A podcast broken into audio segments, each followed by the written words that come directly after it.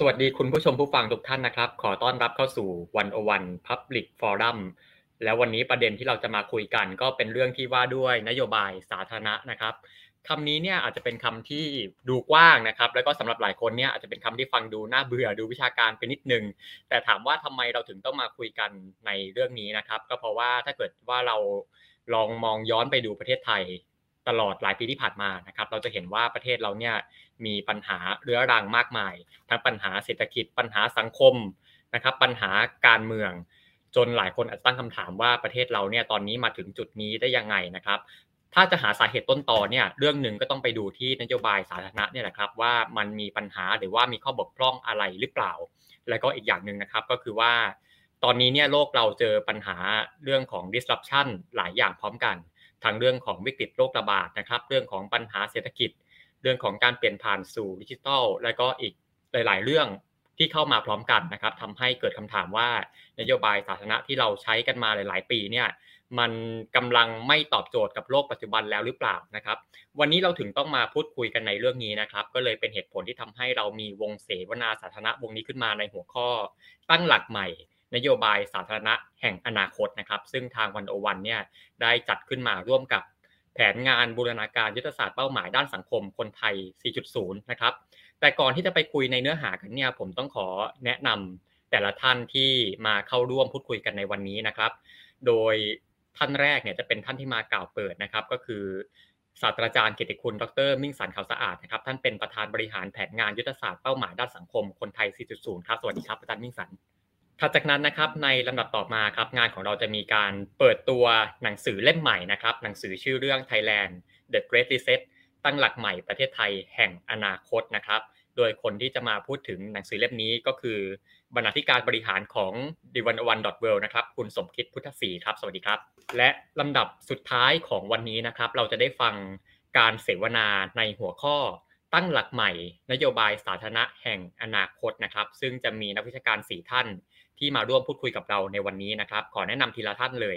ท่านแรกนะครับ รองศาสตราจารย์ ดร อภิวัตรรัตนวราหะนะครับ จากคณะสถาปัตยกรรม จุฬาลงกรณ์มหาวิทยาลัยสวัสดีครับอาจารย์ และท่านที่สองนะครับ ดร สมรัตน์จันทรัตน์นะครับ จากสถาบันวิจัยเศรษฐกิจป่วยอึ้งภากร ธนาคารแห่งประเทศไทยครับ และท่านที่สามนะครับ ดรอาร์มตั้งนิรันดรนะครับ จากคณะนิติศาสตร์จุฬาลงกรณ์มหาวิทยาลัยครับ และท่านสุดท้ายนะครับ ที่จะมาร่วมวงเสวนาก็คือคุณชัดคำแสง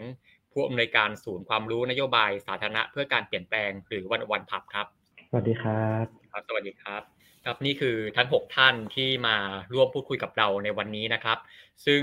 ก่อนอื่นเลยไม่เสียเวลานะครับอันดับแรกผมต้องขอเชิญ ศาสตราจารย์เกียรติคุณ ดรมิ่งสันขาวสะอาดขึ้นมากล่าวเปิดในวันนี้ครับประเด็นในวันนี้เนี่ยก็จะดิฉันจะขอถือโอกาส แนะนำแผนงานคนไทย 4.0 นะคะ แล้วก็อธิบายว่าทำไมต้องมีโครงการตั้งหลักใหม่ประเทศไทยแห่งอนาคต แล้วก็แทนที่จะเสนอนโยบายสาธารณะ ดิฉันจะให้ภาพรวม 10 ประเด็นจากงานวิจัยของเรานะคะ ซึ่งอาจจะยังไม่ได้อยู่ในหนังสือเล่มใหม่นี้นะคะ เพื่อเพิ่มเติมนะคะเพิ่มเติมองค์ความรู้ให้กับผู้รับฟังนะคะอะขอสไลด์ดิฉันขึ้นได้ไหมคะ ดิฉันขอแนะนำแผนงานคนไทย 4.0 สักนิดหนึ่งนะคะ เป็นแผนงาน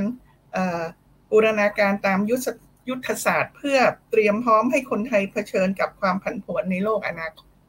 นะคะคนไทย 4.0 เนี่ยเป็นแผนงานตามยุทธศาสตร์ชาตินะคะ แล้วก็นิยามของรัฐเนี่ย คนไทย 4.0 เนี่ยนะคะสไลด์เลื่อนไปหน่อยได้ไหมคะ คนไทย 4.0 เนี่ยจะเป็นคนไทยที่มีคุณธรรมและรู้ทันโลก นะคะแนวคิดของเราก็คือว่าเราจะเจาะลึกการศึกษานี้จะเจาะลึกพฤติกรรมของคนไทยนะคะทั้งทางเศรษฐกิจการเมืองนะคะคือดูตั้งแต่อุดมการความคิดนะคะแล้วก็โครงสร้างเราไปจนถึงผลลัพธ์นะคะอีกกรอบคิดหนึ่งที่สำคัญก็คือเป็นกรอบคิดเกี่ยวกับการมองภาพอนาคต ซึ่งท่านอาจารย์อภิวัตเป็นผู้ นักวิจัยหลักนะคะ ท่านเป็นผู้นำความคิดนี้เข้ามาก็คือมองว่าอนาคตไม่ใช่หนึ่งเดียว และเราเนี่ยสามารถที่จะใช้ข้อมูลพื้นฐานเพื่อมองภาพในอนาคตที่จะมีหลายหลายทางเลือก และเลือกนโยบายซึ่งนำพาเราไปสู่ภาพที่พึงประสงค์นะคะ ทีนี้ทำไมถึงต้องมีโครงการตั้งหลักใหม่ประเทศไทยนะคะเเพื่อเราต้องการให้มีการจุดเริ่มต้นหรือ จุดเป็นจุดตั้งต้นแห่งการรับฟังความคิดเห็นที่แตกต่างและหลากหลายนะคะ คือประเทศไทยนี่มีความคิดหลากหลายมากนะคะ แต่ก็อาจจะอยู่กันคนละห้องคนละที่นะคะ อยู่กันคนละแชมเบอร์ เราต้องการให้มีการสารเสวนากันนะคะ เรื่องที่สองก็คือว่าต้องการให้มีจารีตของการเสวนาบนพื้นฐานของข้อมูลและความรู้นะคะ แล้วก็เรื่องสุดท้ายก็คือว่า อยากจะหานโยบายสาธารณะที่ดีจากกระบวนการมีส่วนร่วม คืองานของเราเป็นงานวิจัยนะคะ แต่งานวิจัยเนี่ยควรจะได้รับการขัดเกลาจากความเห็นและการมีส่วนร่วมของสังคมอีกทีหนึ่งนะคะ ทีนี้ในวันนี้เนี่ยเราก็ตอนเช้าเนี่ยดิฉันมีเวลาประมาณ 10นัก10 15 นาทีนะคะ จะเสนอผลศึกษาบางประเด็นนะคะ ซึ่งอาจจะไม่ได้อยู่ในในในใน ในในช่วงต่อไปนะคะ เป็นการเรียกว่าเป็นโบนัสให้กับผู้รับฟังในวันนี้นะคะ เรื่องแรกก็คือว่าการศึกษาของเราพบว่าคนไทยมีความสุขลดลงค่ะ จริง ๆ แล้วคนไทยค่อนข้างที่จะมีความสุขมากนะคะ การศึกษาของอาจารย์ ดรวรวันชานด้วยวิทย์พบว่าถ้าให้จัดให้คะแนนความสุขเนี่ยอยู่ในระดับ 7-8 แต่ถ้าเราเทียบกับประเทศอื่น ๆ ในโลกนี้แล้วตามรายงานของ World Happiness Report เนี่ย ความสุขของเราก็ลดลงเรื่อยๆ ใน 5 ปีที่ผ่านมาเนี่ยลดลงหนึ่งอันดับทุกปีเลยนะคะ เพราะฉะนั้นเรายังไม่ได้รับความสุขของเราคืนจากรัฐบาลนะคะ อาจจะต้องมีการปรับนโยบาย ในการศึกษาในต่างประเทศเนี่ยพบว่าคอร์รัปชันเนี่ยเป็นส่วนหนึ่งที่ทำให้ความพึงพอใจในชีวิตของประชาชนเนี่ยลดลงนะคะ ทีนี้ถ้าถามว่าถ้าคนไทยมีความสุขเช่นนี้ คนไทยได้รับความสุขจากอะไร เป็นสาเหตุของความสุข สาเหตุของความสุขของคนไทยคือครอบครัวที่อบอุ่นนะคะทุนสังคมที่ดีนะคะ แล้วก็สิ่งแวดล้อม สิ่งแวดล้อมที่ดีไม่เผชิญความเสี่ยงทางภัยทางสังคมและภัยทางธรรมชาตินะคะ เพราะฉะนั้นก็ยังนับได้ว่าครอบครัวยังเป็นสถาบันที่สำคัญที่สุดของไทยอยู่นะคะ แต่คนไทยมีความไม่ค่อยเชื่อมั่นใน การแก้ไขปัญหาของรัฐว่าจะทำให้คนไทยมีความสุขมากขึ้นนะคะ ทีนี้ประเด็นต่อไปก็คือว่าไอ้เรื่องความสุขเนี่ยจะเจเนอเรชันต่างๆเนี่ยมีความเห็นต่างกันอย่างไรนะคะ พวกเบบี้มูมคือรุ่นดิฉันเนี่ยนะคะ ก็จะมีความพึงพอใจในชีวิตสูงสุดเมื่อเทียบกับกลุ่มอายุอื่นๆเกษียณแล้วไม่ต้องทำงานแล้ว แล้วก็หวังใยเรื่องโควิดน้อยที่สุดนะคะ แต่ กลุ่มที่เป็น Gen Z เนี่ยเป็นกลุ่มที่มีความพึงพอใจในชีวิตน้อยที่สุดในเทียบกับกลุ่มต่างๆ ซึ่งก็เป็นที่น่าแปลกใจเพราะตอนดิฉันเด็ก ๆ เนี่ยดิฉันก็กินเที่ยวเล่นตลอดเวลาไม่มีความรับผิดชอบก็มีความสุขมาก แต่ตอนนี้กลายเป็นว่าเด็กรุ่น Gen Z เนี่ยไม่ค่อยมีความสุข และคิดว่าและหนึ่งในสามคิดว่าขาดเสรีภาพในการแสดงความคิดเห็น และมีความเชื่อมั่นในสถาบันรัฐโดยในภาพรวมค่อนข้างต่ำนะคะ ทีนี้ ต่อไปเราก็มาดูว่า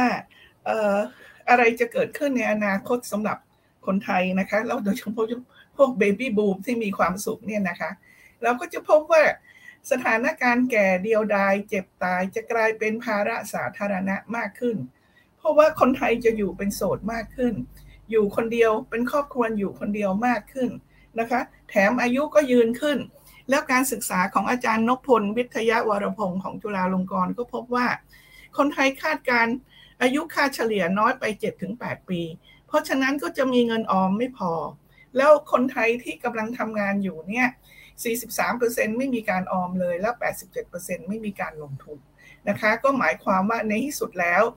การตายการเจ็บจะเป็นภาระของสังคมโดยส่วนรวม หรือผู้เสียภาษีในส่วนรวมนะคะ ทีนี้ประเด็นต่อไปที่เราค้นพบเกี่ยวกับคนรุ่นใหม่นะคะ ว่า จริง ๆ แล้วคนรุ่นใหม่ยึดในคุณค่าใหม่ที่เป็นสากลนะคะ คนรุ่นใหม่เนี่ยไม่มองหลักคุณธรรมที่อยู่บนฐานของความเป็นเหตุเป็นผล ไม่ใช่บอกว่าต้องทำเชื่อในเรื่องนี้เชื่อในเรื่องนั้นนะคะ รัฐบาลส่งเสริมคุณธรรมที่เราเห็นว่าเป็นประเภทเครื่องมือ คือคุณธรรมมีวินัยพอเพียง ซื่อสัตย์จิตอาสานะคะ รับผิดชอบ ซึ่งทั้งหมดเนี่ยเป็นเราเรียกว่าคุณธรรม เครื่องมือเพื่อส่งเสริมให้ประชาชนเป็นประชาชนที่ดี แต่คนรุ่นใหม่ยึดถือคุณค่าใหม่ที่เป็นสากลเช่น อิสรภาพ เสรีภาพ เสมอภาค เพราะฉะนั้นคุณค่าก็ไม่ตรงกันแล้วนะคะ แล้วยิ่งหน้าที่พลเมืองที่ยัดเยียดโดยรัฐเนี่ยประชาชนรุ่นใหม่เนี่ยไม่ไม่ค่อยสนใจนะคะ แต่ยอมรับในความหมายของการเปลี่ยนแปลงและการไม่ทอดทิ้งคนไว้ภายหลังนะคะ ทีนี้ อีกประเด็นหนึ่งที่น่าสนใจก็คือ อันนี้อาจจะมีผลกระทบต่อสถาบันศาสนาของเรา ก็คือว่าคนรุ่นใหม่สนใจในเรื่องการทำทานหรือช่วยเหลือสาธารณะมากกว่าการทำบุญนะคะถัดไปก็เป็นเรื่องที่เราสนใจนะคะมากนะคะ ซึ่งตอนนี้ยังไม่มีข้อยุตินะ แต่ดิฉันสรุปสรุปแบบง่าย ๆ ว่าคนไทยมีความซื่อสัตย์อย่างหยวนหยวนนะคะ ก็คือว่า คนไทยถูกกล่าวหามาตั้งแต่สมัยอยุธยาแล้วละ่ะ สมัยลาลูแบรแบรเข้ามาเมืองไทยบอกว่าคนไทยไม่ค่อยซื่อสัตย์นะคะ แต่ดิฉันคิดว่าคนไทยเลือกที่จะซื่อสัตย์ต่อบางคนและบางสถานการณ์นะคะอาจารย์อัจจักรทำเขียนรายงานให้เราบอกว่า คนไทยบางคนไม่เชื่อมั่นในความซื่อสัตย์โดยเฉพาะส่วนที่มาจากวาทกรรมอันสวยหรูของคนชนชั้นนำนะคะแล้วก็ คนรุ่นใหม่มองเรื่องความสุจริต เป็นเรื่องของความสุจริตต่อตนเอง หรือต่อวิชาชีพ ไม่ใช่เพื่อสังคม ที่สำคัญเรามีงาน experimental economics นะคะ ซึ่งทำโดยอาจารย์ภูมิสิทธิ์ พบว่าคนรุ่นใหม่อาจจะมองว่าการกระทำที่ไม่ซื่อสัตย์แต่เป็นประโยชน์กับผู้อื่นในสังคมเป็นสิ่งที่กระทำได้ คือเราให้เขาทดสอบนะคะทดสอบอทางทอยลูกเต๋าอะไรอย่างเงี้ยนะคะ แล้วเขาก็ เราก็ค้นพบว่าเขาจะไม่ซื่อสัตย์มากขึ้นนะคะ เมื่อเราบอกเขาว่าผลของการทอยลูกเต๋าถ้าถ้าถ้าถูกนะคะ จะเป็นอ่าที่ฉันจำไม่ได้ว่าเป็นทอยลูกเต๋าหรือพับพับกระดาษนะคะ ถ้าถูกนะคะจะไปเงินที่ได้จะไปสู่สังคม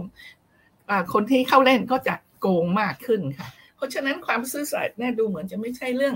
เรื่องใหญ่มากสำหรับคนไทยนะคะ ก็เลยดิฉันก็สรุปว่าเป็นความซื่อสัตย์แบบหยวนหยวนนะคะ ทีนี้ในลำดับถัดไปที่อันนี้ได้ข้อมูลมาจากอาจารย์อภิวัตรเลยนะคะสามรูปเนี่ยแสดงถึงตำแหน่งร้านกาแฟนะคะ สีน้ำตาลสีเขียวนี่เป็นร้านสะดวกซื้อ ส่วนสีน้ำเงินนี่ตำแหน่งอยู่ ATM ตู้ ATM ในประเทศไทยมันคืบคลานเข้าไปทั่วประเทศแล้ว สังคมไทยกลายเป็นสังคมเมืองมากขึ้น พูดถึงนักคราพิวัตรในเมืองไทย ทุกวันนี้ไม่ใช่คนสม ไม่ใช่คนในชนบท แห่กันเข้ามาในเมือง แต่เป็นเรื่องของเมืองกลืนกินชนบทนะคะเมื่อเมื่อเมื่อการเมื่อสังคมเป็นสังคมเมืองไปแล้ว การบริโภคไม่ว่าจะอยู่ที่ไหนก็เป็นการบริโภคแบบเมืองไปหมดนะคะอขอขอสไลด์ที่แล้วค่ะนะคะ แต่การผลิตเนี่ยยังล้าหลังอยู่ เพราะว่า เกษตรกรไทยเนี่ยอายุเฉลี่ยประมาณ 58 ปีนะคะ ก็ไม่หนี้ครัวเรือนก็สูงก็ไม่อยากลงทุนในเทคโนโลยีใหม่แล้ว การออมก็ไม่เพียงพอสำหรับวัยชรา แล้วก็เมื่อแม้ว่ารายได้ที่ดูจะเหลื่อมล้ำน้อยลงนะคะ อันนี้น่าจะเป็นงานของอาจารย์สมรัตน์ก็ถ้าเราลงไปดูลึกๆแล้วจะเห็นว่าชนบทนั้น อาศัยเงินโอนจากรัฐนะคะ เป็นส่วนที่ทำให้ความเหลื่อมล้ำลดลงนะคะค่ะ ทีนี้ถัดไปก็จะเป็นเรื่องที่เกี่ยวกับอาจารย์อาร์มนะคะก็ก็เป็นงานที่อาจารย์อาร์มได้ทำให้กับเราอ๋อยังไม่ถึงนะขอโทษค่ะกลับไปยังที่ 8 ก่อน คือเรื่องการลงทุนไอทีของรัฐเนี่ยนะคะ เราพบว่าการลงทุนไอทีของรัฐเนี่ยไปถึงทุกตำบลแล้ว แต่ยังไม่เพียงพอที่จะสนับสนุนให้ผู้ผลิตรายย่อยนะคะ แม่ค้าพ่อค้าขายกระเทียมขาย หอมของเราไม่สามารถมาขึ้น หรือแม้แต่ผลิตภัณฑ์ชุมชนก็ไม่ได้มีมาตรฐานการผลิตเพียงพอที่จะมาขึ้นลาซาด้าหรือช้อปปีแล้วก็ไม่มีคล้ายๆกับแพลตฟอร์มสำหรับคนเหล่านี้ ในขณะที่คนในชนบทเนี่ยต่างก็เข้าไปซื้อ Lazada s h o p e e กันได้เต็มที่เลย เราทำวิจัยในที่น่านจังหวัดน่านเนี่ยเด็กอายุ ประมาณ 14-15เนี่ยทุกคนสั่งของออนไลน์กันหมดแล้วนะคะ อันนี้เป็นโรงเรียนมัธยมในจังหวัดที่ค่อนข้างห่างไกลนะคะถัดไปก็เป็นเรื่องที่ดิฉันพูดตะกี้นี้เนี่ยนะคะว่าคนไทยไปร้านสะดวกซื้อมากกว่าไปวัดนะคะ อันนี้ก็เป็นจริง ๆ เป็นข้อสังเกตของอาจารย์อภิวัตรนะคะ เรามีโรง เรียนมากกว่าร้านสะดวกซื้อนะคะ และวัดก็มีมากกว่าร้านสะดวกซื้อ แต่ทุกวันนี้เนี่ยดูเหมือนคนจะเข้าร้านสะดวกซื้อถี่กว่าไปวัด ทุกวันจะมีคนประมาณ 12 ล้านคนเข้าร้านสะดวกซื้อ แล้วก็มีเด็กเข้าไปโรงเรียน 12 ล้านคนเท่ากัน ร้านสะดวกซื้อจะเป็นวิถีปกติใหม่ และอาจจะเป็นสถาบันใหม่ของสังคมไทยค่ะ ถัดไปนะคะเอ่อ ซอฟต์พาวเวอร์ตอนนี้รัฐบาลชอบพูดซอฟต์พาวเวอร์ของเรานะคะ แต่ดิฉันสรุปสั้นๆว่าซอฟต์พาวเวอร์ของเรา มีแต่วัตถุดิบขาดเครื่องปรุงอุปกรณ์และเชฟนะคะเชฟอาจจะยังกำลังพยายามอยู่นะคะ แต่ว่าฝีมืออาจจะยังไม่ถึงระดับโลก บทเรียนความสำเร็จของเคป๊อปของอาจารย์กมลเนี่ยชี้ให้เห็นว่าสิ่งที่เกาหลีได้มาไม่ใช่ของง่าย เขาจะต้องลงทุนอย่างมหาศาล ข้อสำคัญที่สุดมีการประสานงานกันระหว่าง หน่วยราชการต่างๆ และระหว่างรัฐบาลกับภาคเอกชนค่ะนะคะ ถัดไปค่ะ ทีนี้มาพูดถึงความสามารถในการกำกับโควิด -19 ซึ่งเราก็มีงานวิจัยอยู่นะคะ เราพบว่าเราบริหารโควิด -19 แบบ single command นะคะ แต่การส่งสารไม่เป็น single message นะคะในที่สุดก็เกิดความสับสนวุ่นวายไปทั้งประเทศ อีกทั้งคนส่งสารและคนรับสารก็อยู่ต่างแพลตฟอร์มกันนะคะ คนไทยทั่วไปอยู่บน Facebook ไลน์แต่รัฐบาลอยู่บนโทรทัศน์ เพราะฉะนั้นเวลามีข่าวปลอมมาก็ได้รับการแก้ไขน้อยมาก ข่าวที่ได้รับการแก้ไขเร็วที่สุด จะเป็นข่าวที่เกี่ยวกับส่วนของรัฐ แต่ส่วนที่เป็นเรื่องสุขภาพก็ปล่อยให้เกจิอาจารย์ปัจเจกเป็นผู้ช่วยเหลือแก้ไขข่าวปลอมไปนะคะ ที่สำคัญก็คือว่าจริง ๆ แล้วโควิดเนี่ยแสดงให้เห็นว่า มาตรการบรรเทาและโรคระบาดเนี่ยของเราเนี่ยเป็นมาตรการของชนชั้นกลาง work from home social distance online education ทั้งหมดนี้เป็นเรื่องที่ง่ายสำหรับคนคนชั้นกลาง แต่คนที่ถูกลงโทษมากที่สุดคือคนที่ไม่มีรายได้ เพราะฉะนั้นการบรรเทาโรคระบาดในระยะยาวเราต้องลดความเหลื่อมล้ำนะคะ อันนี้เป็นการศึกษาของจริงๆแล้วของ 5 ประเทศนะคะ ในอาเซียนของ คุณชอตดิอ่า professor ชอตดิโนที่ทำให้กับแผนงานค่ะ ถัดไปค่ะ เราจะมาดูปัจจัยภายนอกที่ทำให้สงครามเอ่อที่ทำให้ประเทศไทยต้องตั้งหลักใหม่นะคะเอ่อเคยมีนักประวัติศาสตร์มนุษยชาติที่มีชื่อนะคะ คือคุณฮารารีเนี่ยเคยบอกว่าโรคระบาดสงครามข้าวยากหมากแพงจะหมดไปแล้วจากโลกนี้ แต่ความจริงมันไม่หาย นะคะปีสองปีมานี้จะเห็นว่ามันไม่หายเลย แล้วก็กลไกของรัฐต้องพร้อมรับโรคที่กับบูก้ามากขึ้นนะคะ ถัดไปค่ะ เรื่องนี้ก็จะเป็นเรื่องของอเรื่องแรกก็จะเป็นว่าโรคระบาดแล้วสงครามนะคะ ที่เราพูดแล้วข้าวยากหมากแพงเนี่ยนะคะทำให้โลกของขั้วเนี่ยชัดเจนยิ่งขึ้น นะคะ แล้วเกิดทางสองแพร่ง แต่ส่วนใหญ่มักจะพูดกันทั้งในด้านทางการค้าการลงทุนห่วงโซ่การผลิตและความมั่นคง แต่ที่อาจารย์อาม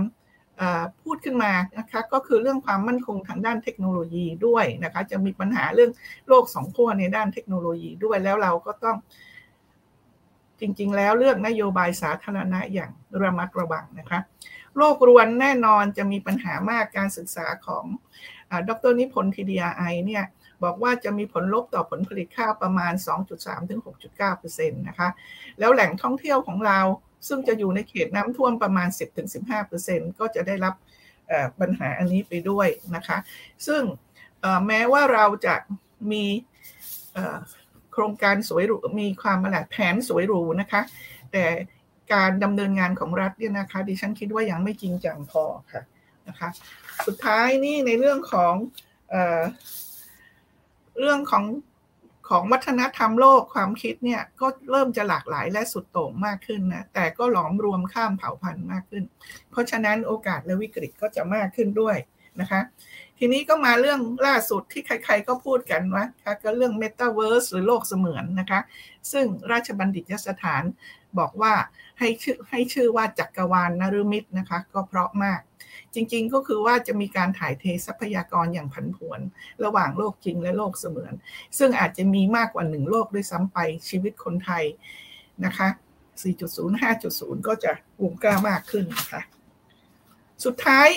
เมื่อเราได้ทำวิจัยมาเยอะแยะแล้วเนี่ยนะคะ ทางแผนงานของเราก็สรุปว่าคนไทย 4.0 คงไม่ใช่แค่เป็นคนที่มีคุณธรรม อย่างที่รัฐบาลต้องการอย่างเดียว แต่ต้องพึ่งพึ่งตนเองได้เพราะโลกในอนาคตจะผันผวนหน้าต้องรู้จักช่วยคนอื่นนะคะ ต้องสร้างเครือข่ายนะคะ และก็ต้องใช้เทคโนโลยีดิจิทัลเป็นค่ะ ดิฉันก็ขออนุญาตสรุปแค่ตอนต้นนิดก่อนนะคะ เป็นออเดอร์ประเดี๋ยวเชิญรับประทานอาหารหลักจากท่านผู้เข้าร่วมเสวนาค่ะ คุณสมคิดค่ะ ครับขอบพระคุณอาจารย์มิ่งสันนะครับ ที่ฉายภาพของสังคมไทย และก็ฉายภาพการเปลี่ยนแปลงของโลกให้เห็นภายในเวลาสิบกว่านาทีเองนะครับ ก็ทำให้เห็นได้ชัดเจนเลยนะฮะอันนี้ที่อาจารย์มิ่งสันบอกว่าตอนนี้เราเข้าสู่โลกแบบบูก้าแล้วนะครับ ที่บอกว่าเออเรากำลังเจอความแปรปรวนเจอความผันผวนไม่แน่นอนนะครับ ตอนนี้เลยเลยเลยทำให้ทางวันโอวันเนี่ย ก็ร่วมมือกับคนไทย 4.0 นะครับ มีโปรเจกต์ขึ้นมาโปรเจกต์หนึ่ง ซึ่งถ้าเกิดว่าใครติดตามเว็บไซต์ของ d 1 1 w o r l d เนี่ยก็จะเห็นปีที่แล้วนะครับ เรามีสปอตไลท์ในชื่อว่า Thailand The Great Reset ตั้งหลักใหม่ประเทศไทยแห่งอนาคตนะครับ ซึ่งเรามาถามตอบว่าในโลกที่มันกำลังผันผวนเปลี่ยนแปลงเนี่ย เราจะนำประเทศไทยมาตั้งหลักใหม่ แล้วก็จะเดินไปในทิศทางไหนกันดีนะครับ ซึ่ง ในตลอดทั้งปีที่แล้วจนมาถึงต้นปีนี้เนี่ยเราได้พูดคุยกับคนจากหลากหลายแวดวงกว่า 30 คนนะครับ ซึ่งตอนนี้เนี่ยเราก็ได้นำบทสัมภาษณ์เหล่านี้มาเรียบเรียง แล้วก็นำมารวบรวมใหม่เป็นหนังสือนะครับที่มีชื่อว่า Thailand The Great Reset ตั้งหลักใหม่ประเทศไทยแห่งอนาคตนะครับชื่อเดียวกับ Spotlight เลย ซึ่งเมื่อกี่วันก่อนเราก็ได้เปิดให้ดาวน์โหลดนะครับเป็นในรูปแบบอีบุ๊กซึ่งทุกท่านก็สามารถ โหลดไปอ่านกันได้แบบฟรีๆเลยนะครับ ตอนนี้เราขึ้น QR code ให้ทุกท่านสามารถดาวน์โหลดได้นะครับ และเพื่อไม่ให้เสียเวลาครับ จะขอเชิญคุณสมคิดพุทธศรีนะครับ มาเล่าถึงเนื้อหาของหนังสือเล่มนี้นะครับ ว่าเป็นยังไง และก็คนอ่านจะได้รับอะไรจากหนังสือเล่มนี้บ้างครับก็ขอบคุณคุณวงพันธ์นะครับ แล้วก็ขอบคุณจันมิ่งสันมาครับเมื่อกี้ได้ฟังบทสรุปแนวโน้มต่าง ๆนะครับ ก็ได้ได้ความรู้เพิ่มเติมนะเพื่อไปทำงานต่อนะครับ ผมขออนุญาตเล่าเล่าให้เล่าให้ฟังเป็นการแนะนำหนังสือสั้น ๆ นะครับ ซึ่งผม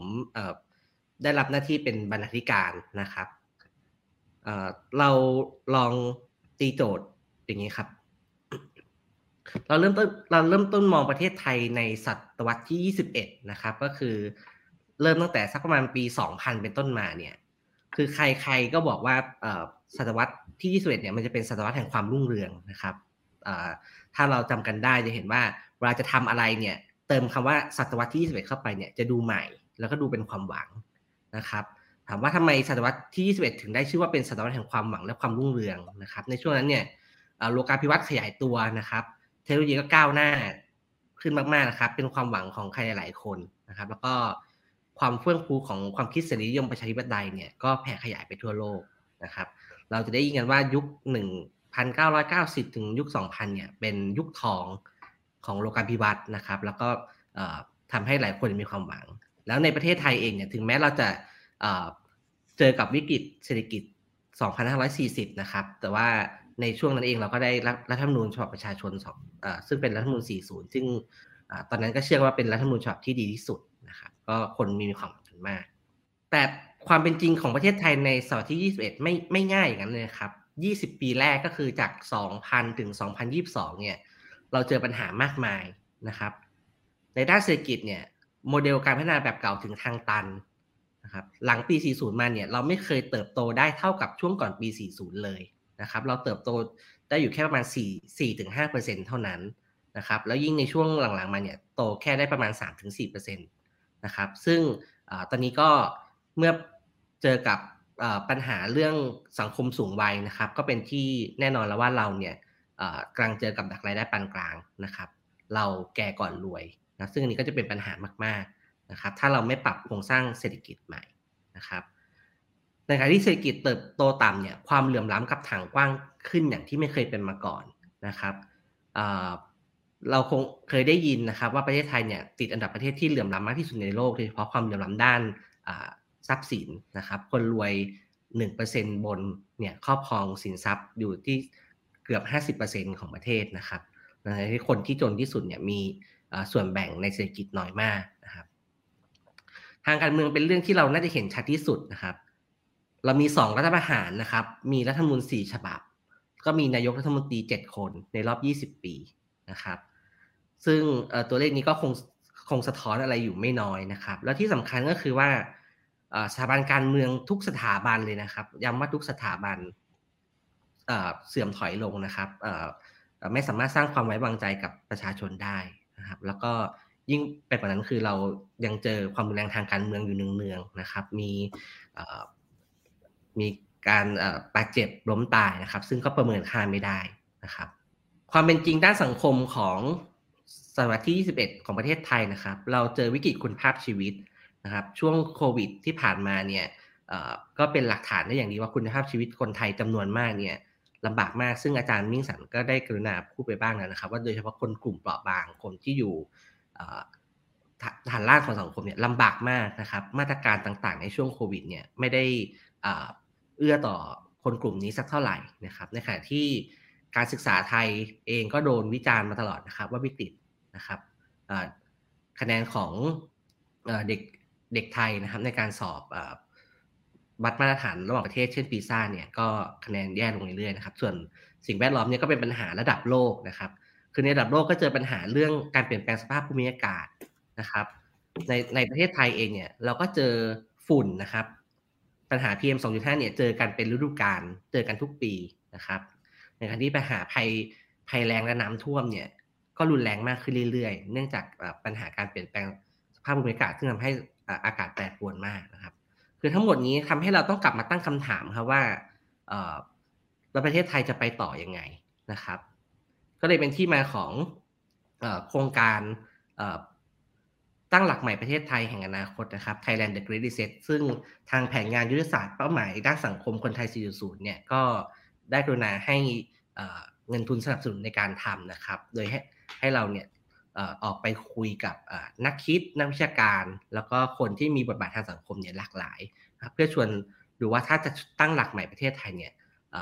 เราควรต้องทำยังไงเราคิดเรื่องไหนยังไงบ้างนะครับ ซึ่งในช่วงแรกนะครับ เราก็ทำคุยกับนักคิดหลากหลายนะครับ เป็นบทสัมภาษณ์ที่มาลงในเว็บไซต์ในเว็บไซต์ดิวันวันดอทเวินะครับแล้วก็เมื่อคุยเสร็จเนี่ยหลังจากนั้นเนี่ยเราก็ทำการ เรียบเรียงบทสัมภาษณ์นะครับ เนื่องจากบทสัมภาษณ์ในแต่ละท่านเนี่ยค่อนข้างยาวนะครับ บางคนคุยกันมาแบบ 14-15 หน้า A4 นะครับแล้วก็เลือกเอาส่วนที่เน้นๆที่เกี่ยวกับเรื่องการคิดโจทย์อนาคตของประเทศเนี่ยมารวมเป็นหนังสือนะครับ รวมรวมๆแล้วเนี่ยคุยกันไปร่วม 30 คนหนังสือที่เรียบเรียงออกมาแล้วเนี่ย 480 หน้านะครับ นี่คือแบบเวอร์ชันที่ตัดแล้วก็คัดสรรออกมาแล้วนะครับ ก็ อีกครั้งหนึ่งครับ อยากชวนให้ไปดาวน์โหลดกันนะครับ ทีนี้ผมอยากจะแนะนำหนังสืออย่างนี้ครับ คือผมผมเชื่อว่าหลายหลายท่านเนี่ยถ้าได้ถ้าได้เปิดหนังสือเนี่ยก็คงได้ได้ลองอ่านนะครับ เลยจะไม่ได้เล่าให้ฟังว่าหนังสือเนี่ยพูดถึงอะไร เพราะว่าก็ค่อนข้างหลากหลายมากครับ ประเด็นก็หลากหลายผู้คนก็หลากหลาย แล้วก็ความคิดก็หลากหลาย แต่ว่า จากการที่ผมได้ทำงานบรรณาธิการหนังสือเล่มนี้นะครับ แล้วก็เป็นคนที่ดูแลโปรเจกต์เนี้ยผมอยากลองชวนคิดใน 5 ประเด็นที่ผมได้จากการทำงานในในโครงการนี้นะครับอันแรกนะครับผมคิดว่าเป็นคำที่สำคัญนะครับ คือคำว่าความเสี่ยงเชิงระบบ ซึ่งเป็นคำที่อาจารย์อภิวัตเนี่ยใช้ในการอธิบายปัญหาประเทศไทย ครับความเสี่ยงเชิงระบบก็คือ เป็นความเสี่ยงที่เกิดจากการเปลี่ยนแปลงเชิงโครงสร้างประชากรเศรษฐกิจสิ่งแวดล้อมการเมืองและวัฒนธรรม คือเป็นความเสี่ยงที่เราต้องเผชิญนะครับ ซึ่งประเทศไทยเนี่ยมีมีสองปัญหาปัญหาแรกก็คือว่าเราเจอความเปลี่ยนแปลงแล้วเราปรับตัวไม่ได้นะครับหมายความปัญหาภายในเนี่ยเราก็เจอปัญหาอยู่แล้ว แล้วพอเราไปเจอความเปลี่ยนแปลงภายนอกนะครับ เช่น ปัญหาเรื่องภูมิรัฐศาสตร์นะครับ หรือปัญหาเรื่องโลกรวนเนี่ยก็ยิ่งซ้ำเติม นะครับ ยิ่งไปเจอเทคโนโลยี disruption เข้าไปอีกเนี่ย ก็ยิ่งซ้ำเติมปัญหาเข้าไปอีกนะครับทำให้ประเทศไทยเนี่ยอยู่กับความเสี่ยงเชิงระบบ แต่ที่สำคัญก็คือว่าความเสี่ยงเชิงระบบนะครับ เป็นความเสี่ยงที่หน่วยทางสังคมขนาดเล็กนะครับ ไม่ว่าจะเป็นปัจเจกบุคคลชุมชนเนี่ยไม่สามารถรับมือได้โดยลำพังนะครับดังนั้นความเสี่ยงเชิงระบบเนี่ยต้องอาศัยรัฐครับ ถึงแม้อาจารย์มิ่งสันจะบอกว่า คนเนี่ยให้ความเชื่อถือรัฐต่ำนะครับ จากงานวิจัยมาแต่ว่าถึงอย่างไรก็ตามเนี่ยรัฐจำเป็นต้องมีบทบาทสำคัญในการจัดการความเสี่ยงนะครับ ผ่านการกำการกำหนดกฎระเบียบเป็นนโยบายสาธารณะนะครับ อันนี้คือประเด็นแรกที่ผมอยากชวนคิดว่าในโลกที่เรากำลังเผชิญอยู่เนี่ยนโยบายสาธารณะเนี่ยยิ่งมีความสำคัญมากขึ้นนะครับ เพราะว่าเป็นเป็นเครื่องมือสำคัญของรัฐในการที่จะทำให้ ประเทศไทยเนี่ยสามารถบริหารจัดการความเสี่ยงเชิงระบบได้นะครับประเด็นที่สองที่ผมอยากชวนคิดนะครับ ก็คือความสำคัญของความรู้ในการตั้งหลักใหม่ประเทศนะครับผมคิดว่าทุกท่านเนี่ยคงรู้อยู่แล้วนะครับ ว่าความรู้เนี่ยสำคัญในแง่ของการทำให้เราช่วยช่วยทำให้เราเข้าใจปัญหา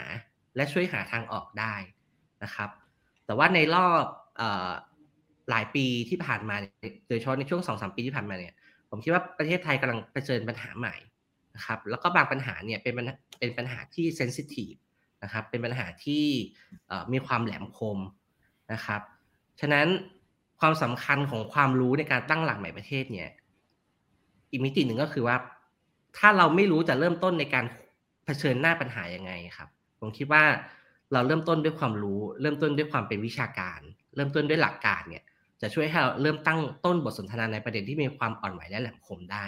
นะครับ หลายประเด็นที่อยู่ในหนังสือนะครับ เช่นการเป็นรูปกองทัพ การเป็นรูปสถาบันกษัตริย์เนี่ยผมคิดว่าสังคมไทยเริ่มต้นคุยกันได้นะครับ บนฐานของความรู้ เพื่อทำให้บทสนทนาสามารถไปต่อนะครับ แล้วก็หาทางออกร่วมกันได้นะครับฉะนั้นประเด็นที่สองที่อยากจะชวนคิดแล้วก็ย้ำก็คือว่าคิดว่าเราคิดว่า การใช้ความรู้ในการตั้งต้นคุยกันเนี่ย เป็นเรื่องที่สำคัญนะครับ ประเด็นที่สามนะครับหนังสือเล่มนี้ทำให้ต้องมาคิดครับ เรามักมีคำพูดว่าประเทศไทยไม่เหมือนใครในโลกใช่ไหมครับในบทสัมภาษณ์ชิ้นหนึ่งนะครับ เราคุยกับ professor ทอมกินสเบิร์กนะครับ ซึ่งเป็นศาสตราจารย์ด้านด้านกฎหมาย แล้วก็มีผู้เชี่ยวชาญด้านรัฐธรรมนูญเนี่ย คือ professor Tom Ginsberg เนี่ยให้มุมมองที่ต่างออกไปครับ คือเอ่อทอมเนี่ยมองแล้วก็ศึกษาประเทศไทยในเชิงเปรียบเทียบกับประเทศอื่นนะครับ แล้วก็บอกว่าประเทศไทยเนี่ยต้องเผชิญปัญหาด้านการเปลี่ยนผ่านไปสู่ประชาธิประชาธิปไตยไม่ต่างจากประเทศอื่น ๆนะครับ คือทอมบอกว่าถ้าเรามองประเทศไทยจากสายตาคนนอกอย่างเขาเนี่ยเขาถือว่าประเทศไทยเป็นประเทศที่ค่อนข้างสงบนะครับ มีเสถียรภาพมากกว่าประเทศอื่น ๆ ซึ่งเราในฐานะคนในเนี่ยเราอยู่ในเราอยู่ในความขัดแย้งมาใช่ไหมครับ เราเผชิญหน้ากันมาตลอด 20 ปีเนี่ยเราจะรู้สึกจะรู้สึกว่าเออทำไมคนนอกเนี่ยถึงมองว่าประเทศไทยมีเสถียรภาพนะครับแต่พอพอมองผ่าน framework ที่เป็นการมองเชิงเปรียบเทียบนะครับเออเราก็เราทำให้เราเห็นอีกมุมมองหนึ่งนะครับแล้วก็ตอนที่นั่งอ่านบทสัมภาษณ์ทั้งหมดนะครับ ผมคิดว่าไม่ใช่แค่เรื่องการเมืองนะครับ ผมคิดว่าประเทศไทยเนี่ยเจอโจทย์ไม่ต่างจากประเทศอื่น ๆนะครับ ในด้านเศรษฐกิจเองประเทศอื่น ก็เจอความท้าทายเจอเทคโนโลยี disruption นะครับ เจอปัญหาเรื่องการศึกษาเจอปัญหาเรื่องทักษะแรงงานไม่ต่างจากเรานะครับในด้านของการเปลี่ยนแปลงเชิงคุณค่านะครับหลายประเทศก็เจอปัญหาเรื่องความขัดแย้งระหว่างคนต่างรุ่นนะครับ ถึงแม้ว่าประเด็นที่ขัดแย้งกันเนี่ย อาจจะต่างกันไป แต่ว่ามีแกลบระหว่างคนคนรุ่นบูมเมอร์กับคนเจนแซอยู่จริงนะครับในในในประเทศอื่นๆนะครับหรือว่าปัญหาอย่างการเปลี่ยนแปลงสภาพภูมิอากาศเองเนี่ยทุกประเทศก็ต้องเผชิญร่วมกันหมดนะครับฉะนั้นในด้านหนึ่งเนี่ยผมคิดว่าประเทศไทยเนี่ยก็เผชิญกับความเปลี่ยนแปลงเช่นเดียวกับประเทศอื่นนะครับฉะนั้นการที่เราคิดว่าประเทศไทยไม่เหมือนใครในโลกและ จะอยู่แบบไม่ต้องเหมือนใครเนี่ย ผมคิดว่าอันนี้เป็นมายาคติที่ที่น่าสนใจแล้วก็หนังสือเล่มนี้น่าจะชวนให้เราลื้อถอนมายาคติเหล่านี้ได้นะครับ ประเด็นที่สี่ที่อยากจะชวนคิดนะครับในหนังสือเนี่ยเราชวนนักคิดคุยกันหลายประเด็นนะครับ ทั้งเศรษฐกิจการเมืองนะครับ เรื่องศาสนาสิ่งแวดล้อมเทคโนโลยี นะครับรวมถึงเรื่องการจัดการเมืองนะครับ แต่การคุยกันทั้งหมดเนี่ยผมคิดว่าทุกคนเนี่ยมีคำตอบที่ตรงกันอยู่ก็คือ คิดว่าการเมืองเนี่ยเป็นจุดเปราะบางของของสังคมไทยนะครับ ในขณะที่เป็นจุดเปราะบางก็เป็นปัจจัยที่สำคัญที่สุดในการกำหนดอนาคตประเทศไทยด้วยนะครับบทสัมภาษณ์หลายชิ้นก็ชี้นะครับ ถ้าเราแก้ปมการเมืองได้เนี่ยประเทศไทยก็น่าจะไปต่อได้นะครับ แล้วถามว่าอะไรเป็นคำตอบทางการเมืองนะครับโดยส่วนใหญ่นะครับ ก็เห็นตรงกันว่าประชาธิปไตยคือคำตอบนะครับ ประชาธิปไตยเป็นคำตอบ เป็นคำตอบทางการเมืองในตัวมันเองนะครับ คิดว่ายังไงประเทศไทยเนี่ยยังไงก็ต้องอยู่บนเส้นทางของระบอบประชาธิปไตยนะครับ การแก้รัฐธรรมนูญต่างๆ การจัดองค์คาพยพ จัดความสัมพันธ์ระหว่างสถาบันการเมืองต่างๆ ให้อยู่ภายใต้กฎกติกาประชาธิปไตยเนี่ยเป็นคำตอบทางการเมืองนะครับ แล้วก็ประชาธิปไตยนะครับ ยังเป็นคำตอบทางเศรษฐกิจด้วยนะครับหลายนักคิดหลายคนเนี่ยพูดถึงการกระจายอำนาจนะครับ พูดถึงการกระจายอำนาจในฐานะทางออกของการปฏิรูปเศรษฐกิจนะครับ พูดถึงการเพิ่มอำนาจต่อรองอทางสังคมให้กับคนกลุ่มเปราะบางนะครับ เพื่อลดความปัญหาความเหลื่อมล้ำฉะนั้นในแง่นี้นะครับประชาธิปไตยเลยเป็นคำตอบในหลายมิติ เป็นคำตอบทางการเมืองโดยตัวมันเอง เป็นคำตอบทางเศรษฐกิจ และเป็นคำตอบทางสังคมนะครับ แล้วก็ข้อสุดท้ายนะครับ ก็คือปีศาจอยู่ในรายละเอียดนะครับ คือเนื้อหาในหนังสือเล่มนี้ไม่ใช่คำตอบสุดท้ายแน่ ๆนะครับผมคิดว่าสังคมไทยต้องการบทสนทนาบทสนทนาสาธารณะต่อไปนะครับ ในประเด็นต่างๆ เหล่านี้นะครับ แล้วก็อย่างที่อาจารย์มิ่งสันได้บอกครับว่าลำพังนักคิดนักวิชาการเนี่ย ไม่สามารถหาคำตอบได้นะครับ สังคมต้องมีส่วนในการกำหนดวาระการตั้งหลักประเทศนะครับ โดยที่ฝ่ายวิชาการเนี่ยคอยทำหน้าที่สนับสนุนนะครับ แล้วก็สุดท้ายก็คือนโยบายสาธารณะจะเป็นเครื่องมือสำคัญครับในการหาทางออกให้ประเทศ เพราะว่านโยบายสาธารณะเนี่ยเป็นตัวเชื่อมระหว่างโลกจริงกับโลกความฝันนะครับ เราเห็นความฝันเรามีอุดมคติในการทำให้ประเทศไทยรุ่งเรืองได้อย่างไรนะครับนโยบายสาธารณะจะเป็น ตัวเชื่อมว่าเราจากจุดที่เราอยู่จากสภาพที่เราอยู่เนี่ย เราจะไปถึงจุดนั้นได้ยังไงนะครับ ก็ทั้งหมดนี้เป็น 5 ประเด็นชวนคิดต่อนะครับ จากการที่ผมได้ทำหน้าที่บรรณาการหนังสือเล่มนี้นะครับ ส่วนเนื้อหาสาระต่างๆ เนี่ยก็อยากจะชวนให้คุณผู้ฟังเนี่ยลองไปดาวน์โหลดแล้วก็อ่านดูนะครับ แล้วก็ขออนุญาตทิ้งท้ายนะครับ เวลาที่เราบอกว่าปีศาจอยู่ในรายละเอียดนะครับ หมายความว่าในแต่ละเรื่องในแต่ละประเด็นเนี่ย เราจำเป็นต้องคิดกับมันอย่างละเอียด มีการทำวิจัยใช้ความรู้แล้วก็สนทนาต่อยอดนะครับ ก็อยากจะชวนเข้าไปที่เว็บไซต์คนไทย 4.0 นะครับ ในนี้เนี่ยก็จะรวบรวมงานวิจัยที่อยู่ในโครงการที่อยู่ในแผนงานคนไทย 4.0 เกือบทั้งหมดนะครับ งานหลายชิ้นที่อาจารย์มิ่งมิ่งสันได้ อ้างอิงในช่วงต้นนะครับ ก็จะอยู่ในเว็บไซต์นี้นะครับเราคิดว่าก็ยังมีงานใหม่ ๆ ออกมาอยู่เรื่อยๆนะครับ ก็ใครสนใจประเด็นไหนเป็นการเฉพาะเนี่ยก็อยากชวนให้ไปดาวน์โหลด แล้วก็ลองอ่านงานวิจัยดูนะครับ แล้วก็สุดท้ายครับ ผมคิดว่าสปิริตที่ที่วันโอวันกับแผนโครงการแผนงานคนไทย 4.0ทำร่วมกันเนี่ยจะยังไม่หยุดนะครับ ถ้าในอนาคตเราจะยังทำบทสัมภาษณ์บนสปิริตนี้ต่อไปนะครับ แล้วถ้ามีโจทย์เกี่ยวกับการตั้งหลักใหม่ประเทศไทยนะครับ การคิดโจทย์ใหญ่อนาคตของประเทศเนี่ยเราก็จะรวมบทสัมภาษณ์ใหม่ๆนะครับ เข้ามาอยู่ในในเซกชันนี้ด้วยนะครับ เพื่อที่ว่าจะได้เป็นคลังความรู้ให้กับสังคม แล้วก็เป็นแหล่งอ้างอิงให้สาธารณะได้ถกเถียงกันต่อไปครับผมครับ ก็ของผมมีเพียงเท่านี้ครับ ขอบคุณครับ ครับต้องขอขอบคุณนะครับพี่จุงสมคิดนะครับที่มาแนะนำหนังสือกันนะครับ คือเชื่อว่าหลายคนที่ได้ฟังเนี่ยอาจจะสนใจอ่านหนังสือมาอ่านแล้วนะครับ ถ้าเกิดว่าใครสนใจอยากอ่านเนี่ยก็สามารถเข้าไปได้ที่เว็บไซต์ d 1 1 w o r l d นะครับเลื่อนลงมานิดนึงจะเห็นแบนเนอร์ตัวใหญ่เลยนะครับ ให้สามารถคลิกเข้าไปดาวน์โหลดหนังสือได้นะครับ ครับต้องขอขอบคุณ พี่จุงสมคิดและก็อาจารย์มิ่งสรรพ์สำหรับช่วงแรกนี้ด้วยนะครับ แล้วก็ตอนนี้เราก็มี QR code ขึ้นให้สามารถดาวน์โหลดได้ด้วยนะครับ เป็นอีกช่องทางหนึ่งนะฮะครับครับครับแล้วต้องขอขอบคุณพี่จุงสมคิดกับอาจารย์มิ่งสันในช่วงแรกนะครับ เดี๋ยวช่วงต่อไปเรามาถึงไฮไลท์ของงานในวันนี้นะครับ เราจะมาถึงช่วงของวงเสวนาสาธารณะในหัวข้อตั้งหลักใหม่ นโยบายสาธารณะแห่งอนาคตนะครับ ซึ่งเราจะไปพูดคุยกับนักวิชาการทั้ง 4 คนนะครับ ซึ่งจะมาเล่าถึงโจทย์ของนโยบายสาธารณะที่เปลี่ยนแปลงไปในโลกปัจจุบันนะครับ จากแง่มุมที่แต่ละท่านมีความเชี่ยวชาญ ซึ่งแต่ละท่านเนี่ยก็จะมาร่วมหาคำตอบกันว่า เราจะต้องตั้งหลักใหม่ โจทย์เรื่องของนโยบายสาธารณะกันยังไงในโลกทุกวันนี้นะครับ เดี๋ยวก่อนอื่นเนี่ยเราขอแนะนำทั้ง 4 ท่านอีกรอบหนึ่งเผื่อใครที่เพิ่งเข้ามาฟังนะครับ ท่านแรกนะครับ เป็นอาจารย์อภิวัตรรัตนวราหะจากคณะสถาปัตยกรรมจุฬาลงกรณ์นะครับ ครับ สวัสดีครับ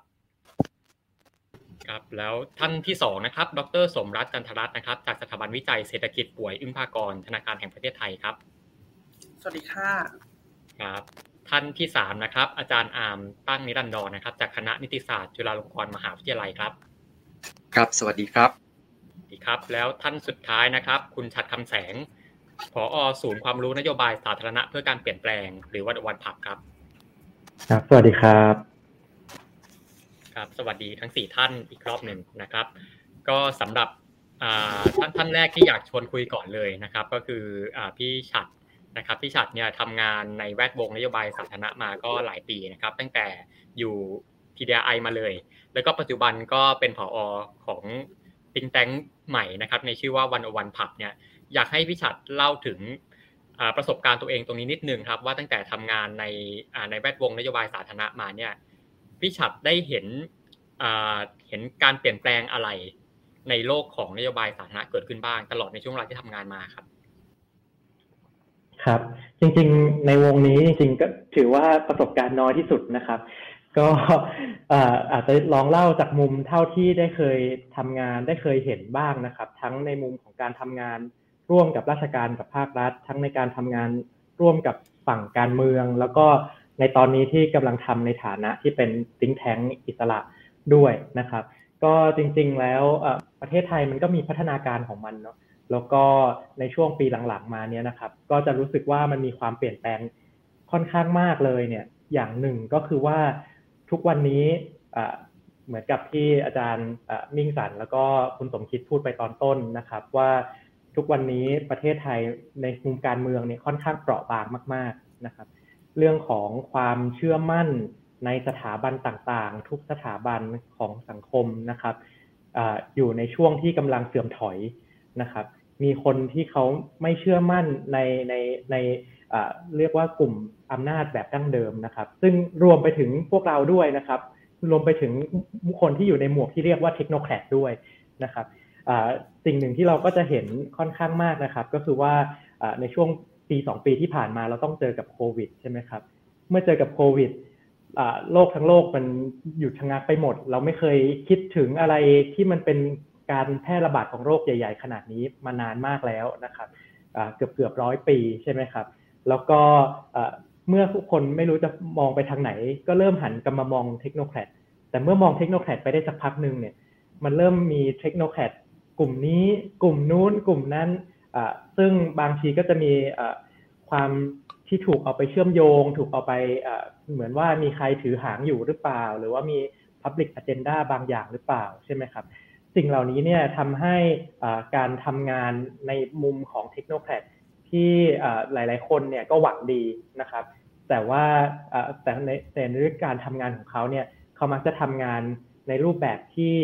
อยู่หลักบ้านอยู่ในรูปแบบที่ทำอะไรเงียบๆขอไปคุยเฉพาะในมุมเทคนิคกับคนทำงานจริง ไปคุยกับราชการไปคุยกับผู้ปฏิบัติงานต่างๆ เหล่านี้เนี่ยสิ่งเหล่านี้ทำงานได้ยากขึ้นมากนะครับเพราะฉะนั้นเนี่ยมันกำลังจะนำไปสู่อะไรนะครับ ว่าสิ่งที่เราเห็นเนี่ยในช่วงหลังนะครับก็คือว่าในสังคมที่มันเปราะบางเนี่ยเราเราเราต้องคิดให้เยอะขึ้นมากนะครับ ในเรื่องของความเข้าถึง ในเรื่องของความชอบธรรมนะครับ ซึ่งความชอบธรรมตรงนี้เนี่ยมันไม่ใช่เฉพาะชอบธรรมว่าสิ่งที่เราทำเนี่ยมันถูกต้องเราเหนือกว่าเราอะไรต่างๆนะครับ แต่ว่ามันจะต้องเป็นความชอบธรรมที่เวลาเราทำกระบวนการนโยบาย เราเสนอความคิดอะไรต่างๆ ออกไปแล้วเนี่ยมันจะต้องมีที่มาที่ถูกต้อง มันจะต้องมีกระบวนการต่างๆ ที่ถูกต้องด้วย ซึ่งตรงนี้เนี่ยเราก็ก็ถ้าเกิดทำได้นะครับ ก็ก็จะเป็นความแตกต่าง แล้วก็ทำให้คิดว่าเป็นสิ่งที่มันจะเข้ากับบริบทของของประเทศไทยที่เปลี่ยนแปลงไปมากนะครับเดี๋ยวนี้เขาชอบใช้คำว่าโวกกันใช่ไหมครับแบบว่าอะไรเรื่องเรื่องของความตระหนักรู้ถึงถึงปัญหาต่างๆ มากมายเป็นไปหมดนะครับ ก็ทุกอย่างเราก็ต้องก็ก็ต้องก็ต้องระวังนะครับ ในมุมของการทำนโยบาย ก็คิดว่าก็จะต้องระวังเรื่องเหล่านี้ด้วยเช่นกัน ความความชอบธรรมความ ความถูกต้องให้กับสังคมนะครับ วิธีการทำงานของเราเนี่ยก็จะค่อย ๆ เปลี่ยนไปนะครับจากที่แต่ก่อนเราเห็นว่าเออเราทำงานแบบแบบคุยกันเนี่ยมันก็เร็วดีนะครับ คุยกันหลักบ้านเนี่ยก็เร็วนะครับทำงานกับแต่ว่าหลังๆมาก็รู้สึกว่าเออทำแบบนี้เนี่ยสุดท้ายแล้วการเปลี่ยนแปลงมันจะไม่เกิดความยั่งยืนใช่ไหมครับเวลาเราสร้างพื้นที่การเปลี่ยนแปลงให้มันเกิดขึ้น แล้วก็ให้มันเกิดผลที่ผลลัพธ์จริงเกิด ความยอมรับแล้วก็ทำให้ทั้งสังคมไปด้วยกันได้เนี่ย สิ่งเหล่านี้มันสิ่งจำเป็นทั้งนั้นใช่ไหมครับ ซึ่งมันจะเกิดขึ้นได้เนี่ย มันต้องผ่านพื้นที่ปฏิรูปนะซึ่งเราก็สามารถสรุปได้ด้วย 3A นะครับ A 1 ก็คือ acceptance นะครับ ก็คือความความยอมรับใช่ไหมครับสองคือ authority authority ก็คือความมีอำนาจในการทำงาน ซึ่งอำนาจนี้เนี่ยอาจจะมาด้วยอำนาจทางกฎหมาย หรือว่าถ้าเกิดเรามองให้มันเป็นมุมกว้างกว่านั้น กฎหมายก็เป็นสิ่งที่คนกำหนดขึ้นมา หรือว่าพรรคการเมือง หรือว่าอำนาจที่รัฐบาลมีต่างๆเนี่ยก็เป็นสิ่งที่คนกำหนดมาให้ เพราะฉะนั้นเนี่ยไอ authority เนี่ยมันก็มาจากความยอมรับ แล้วมันก็กลายเป็นฉันทานุมัติของสังคมในการขับเคลื่อนเรื่องอะไรต่างๆ ได้ แล้วก็ส่วนสุดท้ายก็คือเรื่องของ ability นะซึ่ง ability ก็คือเรื่องอการมีคน การมีทรัพยากร การมีเทคโนโลยี การมีความรู้ แล้วก็การเอาสิ่งเหล่านี้เนี่ยมาสามารถมาผสมกัน เพื่อให้ออกมาเพื่อให้มันแก้ไขปัญหาต่างๆ เหล่านี้ได้เนี่ย ตรงนี้เนี่ยผมคิดว่าประเทศไทยเนี่ยยังอ่อนเนาะในในมุมภาพในภาพแบบนี้นะครับ ก็ก็คิดว่าถ้าเกิดจะเติมอะไรเล่าอะไรในช่วงแรกเนี่ยก็คือว่าเออเราเราเราต้อง aware ในมุมของเศรษฐกิจการเมือง หรือว่า political economy ของการทำนโยบายต่างๆเนี่ยมากขึ้นกว่าเดิมอย่างมากนะครับ โดยเฉพาะในบริบทประเทศไทย ซึ่งแทบจะไม่เคยคิดเรื่องอะไรเหล่านี้เท่าไหร่นะครับ ก็กลัวเดี๋ยวว่าเดี๋ยวพอเป็นอองค์กรอิสระ หรือว่าพอเป็นนโยบายก็กลัวว่าเออไม่อยากไปยุ่งกับการเมืองนะครับ พอไม่อยากไปยุ่งกับการเมือง คุณก็ไม่มีความยึดโยงกับประชาชน แต่ว่าเมื่อไม่อยากไปยุ่งกับการเมือง แต่ว่าพอเป็นรัฐบาลพิเศษ รัฐบาลที่มาจากรัฐประหาร หรือว่ามาจากอะไรต่างๆ เหล่านี้เนี่ยไม่ได้มองว่าเป็นการเมืองนะก็สามารถแบบว่าสามารถคิดว่าตัวเองเข้าไปร่วมได้เนี่ยสุดท้ายแล้วไอ้สิ่งเหล่านี้นะครับ ก็จะทำให้การเปลี่ยนแปลงของเราหรือว่าตัวตนหรือว่าหลักการเนี่ย มันก็เสียไป แล้วก็สุดท้ายแล้วเมื่อสังคมไม่เอาด้วยเนี่ยอ่า legitimacy เราก็น้อยลง เมื่อ legitimacy เราน้อยลงอ่า acceptance มันหายไปใช่ไหมครับ เมื่อ acceptance หายไป สิ่งต่างๆ ที่เหลือมันมันจะ collapse ไปกันหมด ก็คือ authority หรือว่าเรื่องของ ability เรื่องของทรัพยากรต่างๆ คนก็ไม่อยากให้นะครับซึ่งซึ่งอันนี้เป็นเป็นกรอบใหญ่เนาะที่ที่ที่ที่อยากที่ที่อยากจะพูดเป็นเป็นอันแรกนะครับ แต่ถ้ามีเวลานิดนึงนะครับ ก็อาจจะขอเล่าต่อไปเลยนะครับ ว่าถ้าเกิดสิ่งที่ที่เจอว่าเราเปลี่ยนมาก ๆนะครับ ก็คือในในโลกวูก้านะครับ ก็เมื่อกี้จริง ๆ มีการพูดกันถึงเป็นโลกวูก้าไปแล้วด้วย แต่ว่าอาจจะเติมอีกนิดนึงนะครับ ว่าโลกบูก้าที่ผมกำลังหมายถึงเนี่ยมันคืออะไรเนาะว่าว่ามันมีมันมีนัยสำคัญอะไรต่อการทำนโยบายอย่างไรนะครับคือการทำนโยบายเนี่ยสุดท้ายแล้วมันก็คือการที่เรามีกลุ่มคนเป็นกลุ่มก้อนใช่ไหมครับกำลังพยายามจะทำอะไรที่มันเป็น เรื่องใหญ่ ๆ ของสังคมพยายามที่จะเปลี่ยนแปลงพฤติกรรมของคนในสังคมนี่แหละในในเป้าหมายท้ายที่สุดนะครับไม่ว่าจะเป็นเป้าหมายของประชาชนหรือว่าภาคธุรกิจหรือว่าภาพต่างๆนะครับที่ที่เกี่ยวข้องกับสังคม นั่นนั่นคือเป้าหมายสุดท้ายนะซึ่งเมื่อโลกบูก้ามันเกิดขึ้นมันแปลว่าทุกอย่างมันเชื่อมโยงกันมากกว่าที่เราเคยคิดกันมาก่อน สิ่งที่มันเคยเกิดขึ้น ที่แต่ก่อนในสังคมแบบปิดในในอะไรต่างๆ เนี่ยมันมันก็เมื่อเกิดสิ่งอะไรขึ้นในกรุงเทพมันก็อยู่ในกรุงเทพใช่ไหมครับหรือว่าสิ่งที่มันเกิดขึ้นในยุโรปมันก็อยู่ในยุโรป ทุกวันนี้สิ่งที่มันเกิดขึ้นในยุโรปมันมาส่งผลกับพื้นที่ต่างๆ ของทั้งประเทศอะไรแบบนี้นะครับ แล้วเราคิดยังไงก็คิดไม่ครบนะครับ ว่าเออมันมีช่องทางการส่งผ่านของผลลัพธ์ของผลกระทบต่างๆ เหล่านี้เนี่ยอย่างไรบ้าง มันจะไปช่องทางไหน นะครับ นี่คือทำให้ทำให้โลกของนโยบายเนี่ยมันยากขึ้น มันก็จะมีอย่างน้อยสองอันนะครับ ก็คือเรื่องของความกำกวมเนาะแล้วก็อีกอย่างหนึ่งก็คือความขัดแย้ง เมื่อความกำกวมมากขึ้น ความขัดแย้งมากขึ้น มันมันทำให้การการปฏิบัตินโยบายต่างๆเนี่ยมันยากขึ้น ถ้ามันสองอย่างนี้มันน้อยเนี่ยเราก็สามารถนึกถึงรัฐราชการแบบเดิมๆได้ใช่ไหมครับ ถ้าอะไรทุกอย่างที่มันมันไม่มีความไม่มีความกับกวม แล้วก็ไม่ขัดแย้งเนี่ยเขาก็สั่งสั่งสั่งกันลงมา ทุกคนก็เอาไปทำมันก็จบนะครับ แต่ว่าเมื่อเมื่อความกับกวมเกิดขึ้น เราต้องการพื้นที่ที่ให้เกิดการเรียนรู้ในการทำนโยบาย สิ่งเหล่านี้เนี่ยก็จะหายไป แล้วก็เมื่อมีความขัดแย้งด้วย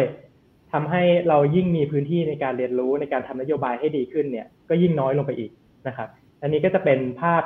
กว้างๆก่อนแล้วกันครับ ว่าว่าเท่าที่ผมเห็นในช่วงที่ทำงานมาเกือบเกือบสิบปีเนี่ยมาเจออะไรบ้าง ครับ ครับพี่ชัดก็ให้ภาพชัดเจนนะครับ ว่าจริง ๆ แล้วเนี่ยคนทำงานนโยบายสาธารณะเนี่ยก็จะว่าไปก็ได้รับ disruption นะครับ ได้รับผลกระทบจากการเปลี่ยนแปลงของโลก แล้วก็รวมถึงการผันแปรของสภาพเศรษฐกิจการเมืองของประเทศเหมือนกันนะครับ อย่างพี่ชัดบอกว่าเนี่ยตอนนี้ต่อไปเนี้ย การจะมาคุยกันหลังบ้านอย่างเดียวเนี่ยต่อไปไม่ได้แล้ว อาจจะต้องมาฟังเสียงสังคมหรือว่าต้องมาทำงานร่วมกับประชาชนมากขึ้นนะครับ อยากให้พี่ชัดเล่าเพิ่มนิดหนึ่งนะครับ ตอนนี้เรามีการตั้งติงแตงใหม่ขึ้นมา ชื่อวันโอวันพับนะครับเพิ่งก่อตั้งมาเมื่อต้นปีที่แล้วเลยอยากพี่ชัดเล่าอย่างนี้ว่าการตั้งวันโอวันพับขึ้นมาเนี่ย มันได้ตอบโจทย์ การเปลี่ยนแปลงของโลก หรือว่าการเปลี่ยนแปลงของสังคมตรงนี้ยังไงบ้างนะครับ มันได้มีแนวทางหรือว่ามีเครื่องมืออะไรใหม่ ๆ มามาใช้ที่มันแตกต่างจากติ้งแตงอื่นๆนะครับแล้วก็อาจจะรวมถึงอยากให้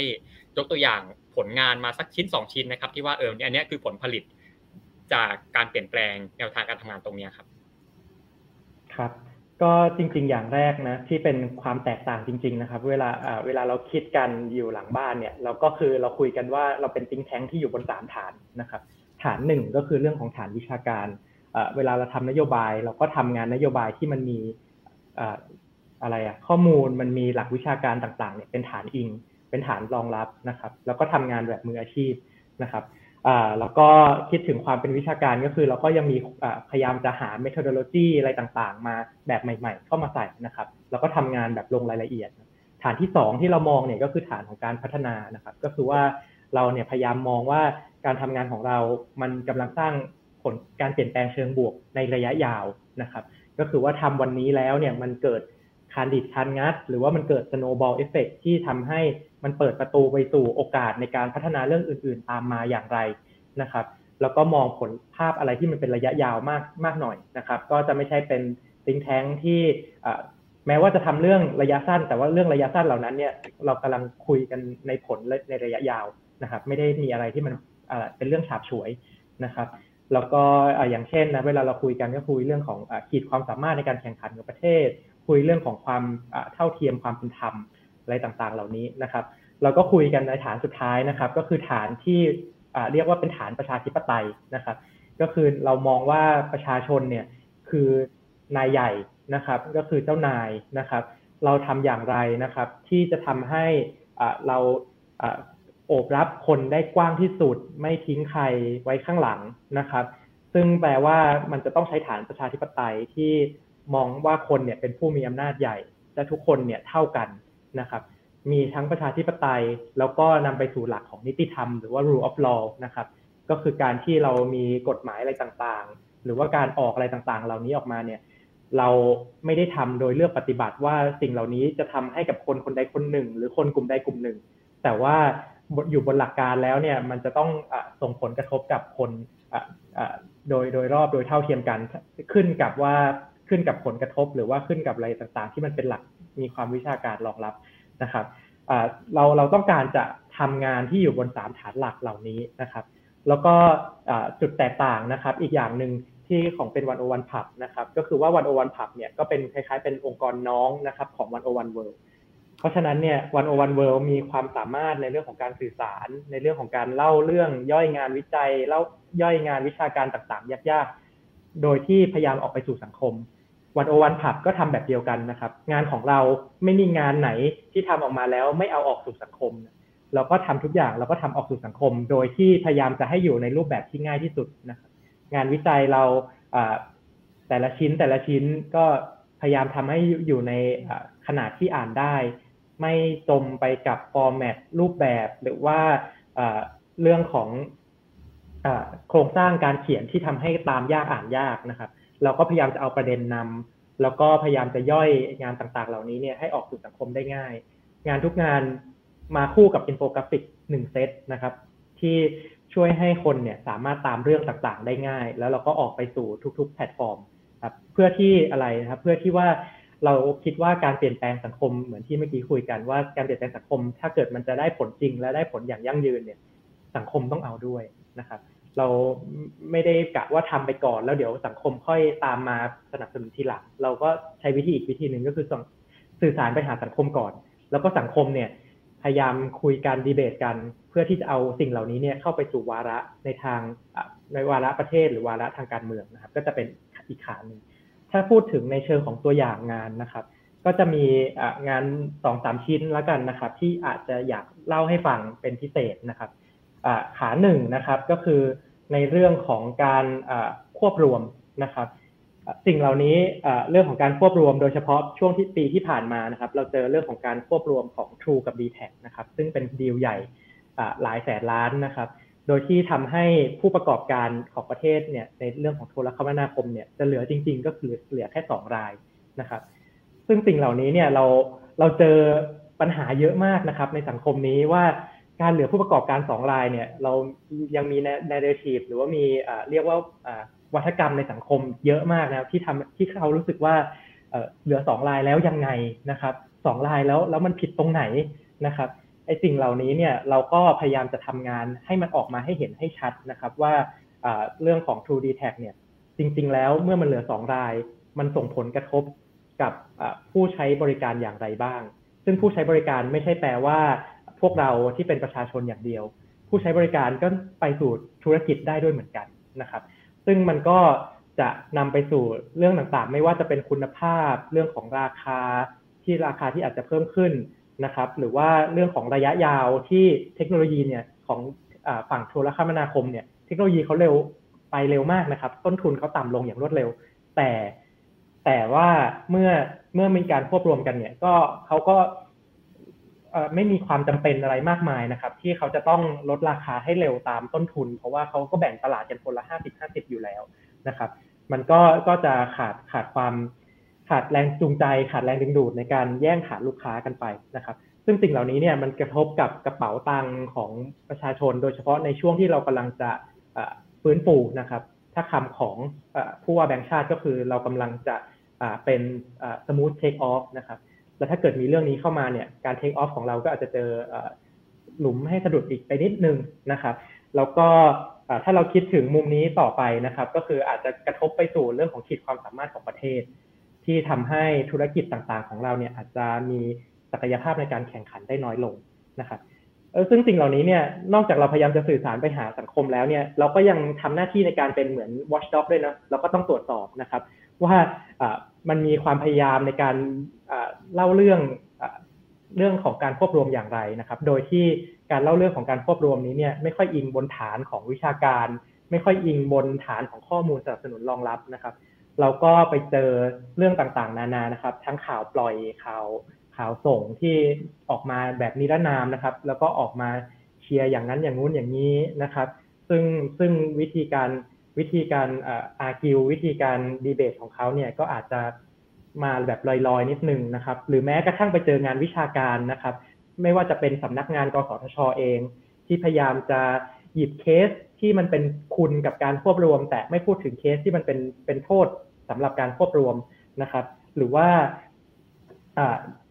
รายงานวิชาการของที่ปรึกษาอิสระที่กสทช ตั้งเองเนี่ยก็มีลักษณะแบบเดียวกัน ที่พยายามจะบอกว่าอย่างเช่นนะครับ สทช เป็นหน่วยงานกำกับดูแลหนึ่งเดียวของโทรคมนาคมประเทศไทย แต่ไม่มีอำนาจนะครับ ในการสั่งห้ามให้เกิดการควบรวมนะครับ ซึ่งสิ่งเหล่านี้เนี่ยเราก็กำลังต้องต่อสู้กันไปอย่างยาวนานนะครับ แม้ว่าศาลปกครองจะบอกแล้วนะครับ ว่ากสทช มีอำนาจ แม้ว่ากสทช ตั้งอนุกรรมการขึ้นมาด้านกฎหมาย ซึ่งอนุกรรมการนี้เองก็บอกว่ากสทช มีอำนาจนะครับ แต่สิ่งเหล่านี้ก็ยังไม่พอ กสทชยังส่งไปหานายกรักษาการนะครับ ก็คือประวิทย์นะครับ คุณประวิทย์ก็บอกว่าให้ส่งไปหากฤษฎีกานะครับ ให้กฤษฎีกาตีความกฎหมายอีกชั้นหนึ่งนะครับ ว่าตกลงเนี่ยมันมีอำนาจหรือไม่มีอำนาจกันแน่นะครับ ซึ่งตอนนี้ก็มีข่าวข่าวล่ำข่าวลือนะครับ ว่ากสทชเนี่ยอาจจะไม่มีอำนาจจริง ๆ ก็ได้ตามการตัดสินใจ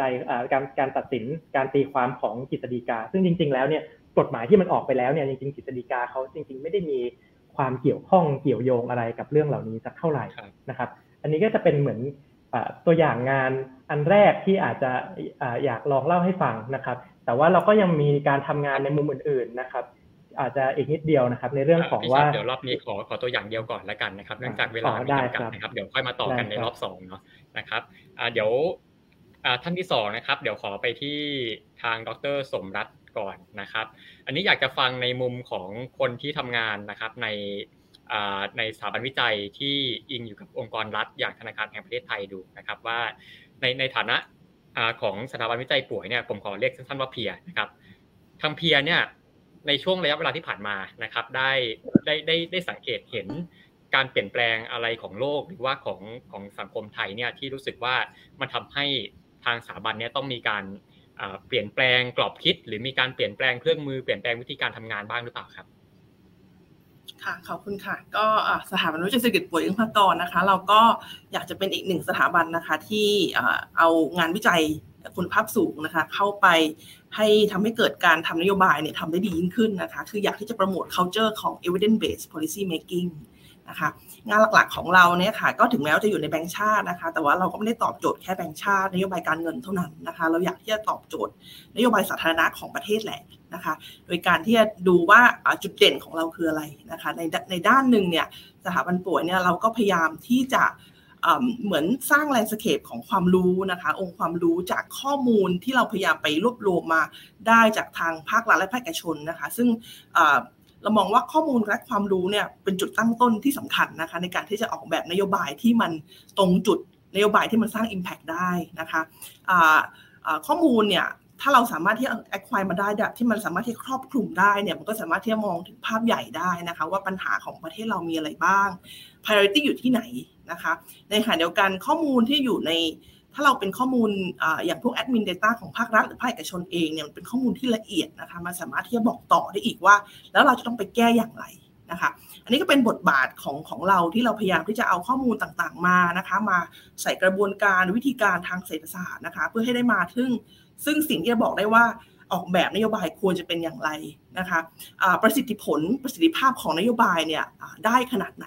นะคะ ก็ภาพใหญ่ก็เป็นอย่างนี้นะคะ แล้วก็ในขณะเดียวกันเนี่ยเราก็เข้าใจว่าโลกมันเปลี่ยนแปลงไปนะคะ มีเรื่องของมูค่าเข้ามาความผันผวนความไม่แน่นอน ความซับซ้อนแล้วก็แล้วก็ความไม่ความคุมเครืออะไรต่างๆนะคะ ซึ่งก็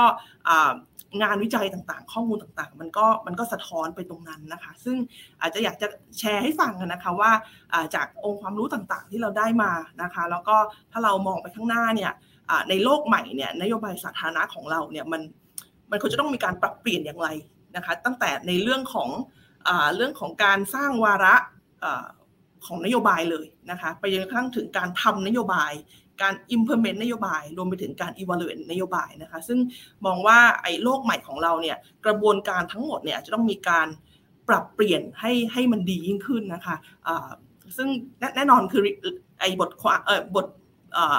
สิ่งที่เราเรียนรู้จริงๆ เรียนรู้มาจากโควิดนี่แหละนะคะ เพราะว่าโควิดจริงๆมันเป็น classic example ของ VUCA เลยใช่ไหมคะเพราะมันเป็นสิ่งที่มันไม่แน่นอนที่มันเกิดขึ้น แล้วเราก็ไม่รู้มันว่ามันจะจบยังไงมันคุมเครือยังไงนะคะคือจากโควิดเนี่ยเราเราเห็นอะไรบ้างนะคะโควิดเนี่ยแน่นอนว่า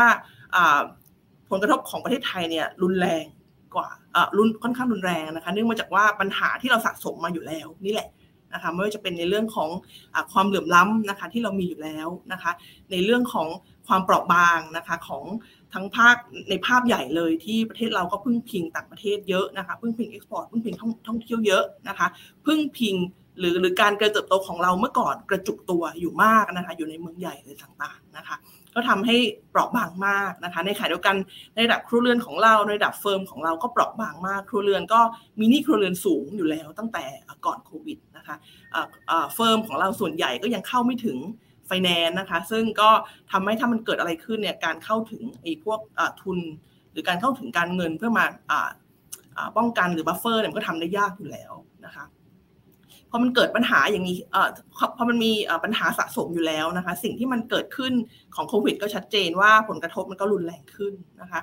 แต่โควิดอีกด้านหนึ่งที่เรามองก็คือมันมาพร้อมโอกาสเหมือนกันใช่ไหมคะเราเห็นจากข้อมูลเหมือนกันว่าพอโควิดเข้ามาแล้วกระแสดิจิทัลเข้ามาเร็วขึ้นนะคะ เราเห็นคนใช้มากขึ้น เราเห็นคนที่มีการพัฒนาการทางเศรษฐกิจได้ดีขึ้นจากดิจิทัลนะคะ แต่ก็ไม่ทุกคนนะคะมันก็มีคนที่โดนทิ้งไว้ข้างหลังเรื่องของดิจิทัลดีวายอะไรต่างๆนะคะงั้นสิ่งที่เราเห็นจากโควิดทั้งหมดจากข้อมูลเนี่ยมันบอกให้เห็นว่าความไม่แน่นอนที่ที่เราเจอในโควิด และต่อไปในอนาคตมันจะมาทั้งโอกาส และมันจะมาทั้งความเสี่ยงนะคะดังนั้นอิมพลิเคชันมันก็คือว่านโยบายต่อไปในอนาคตเนี่ยค่ะ มันก็จะต้องทำอย่างไรที่เราจะคือมันเป็นทางสองแพ่งที่นโยบายมันจะเป็นการบอกเราว่าฉากถัดมันควรจะเป็นอย่างไร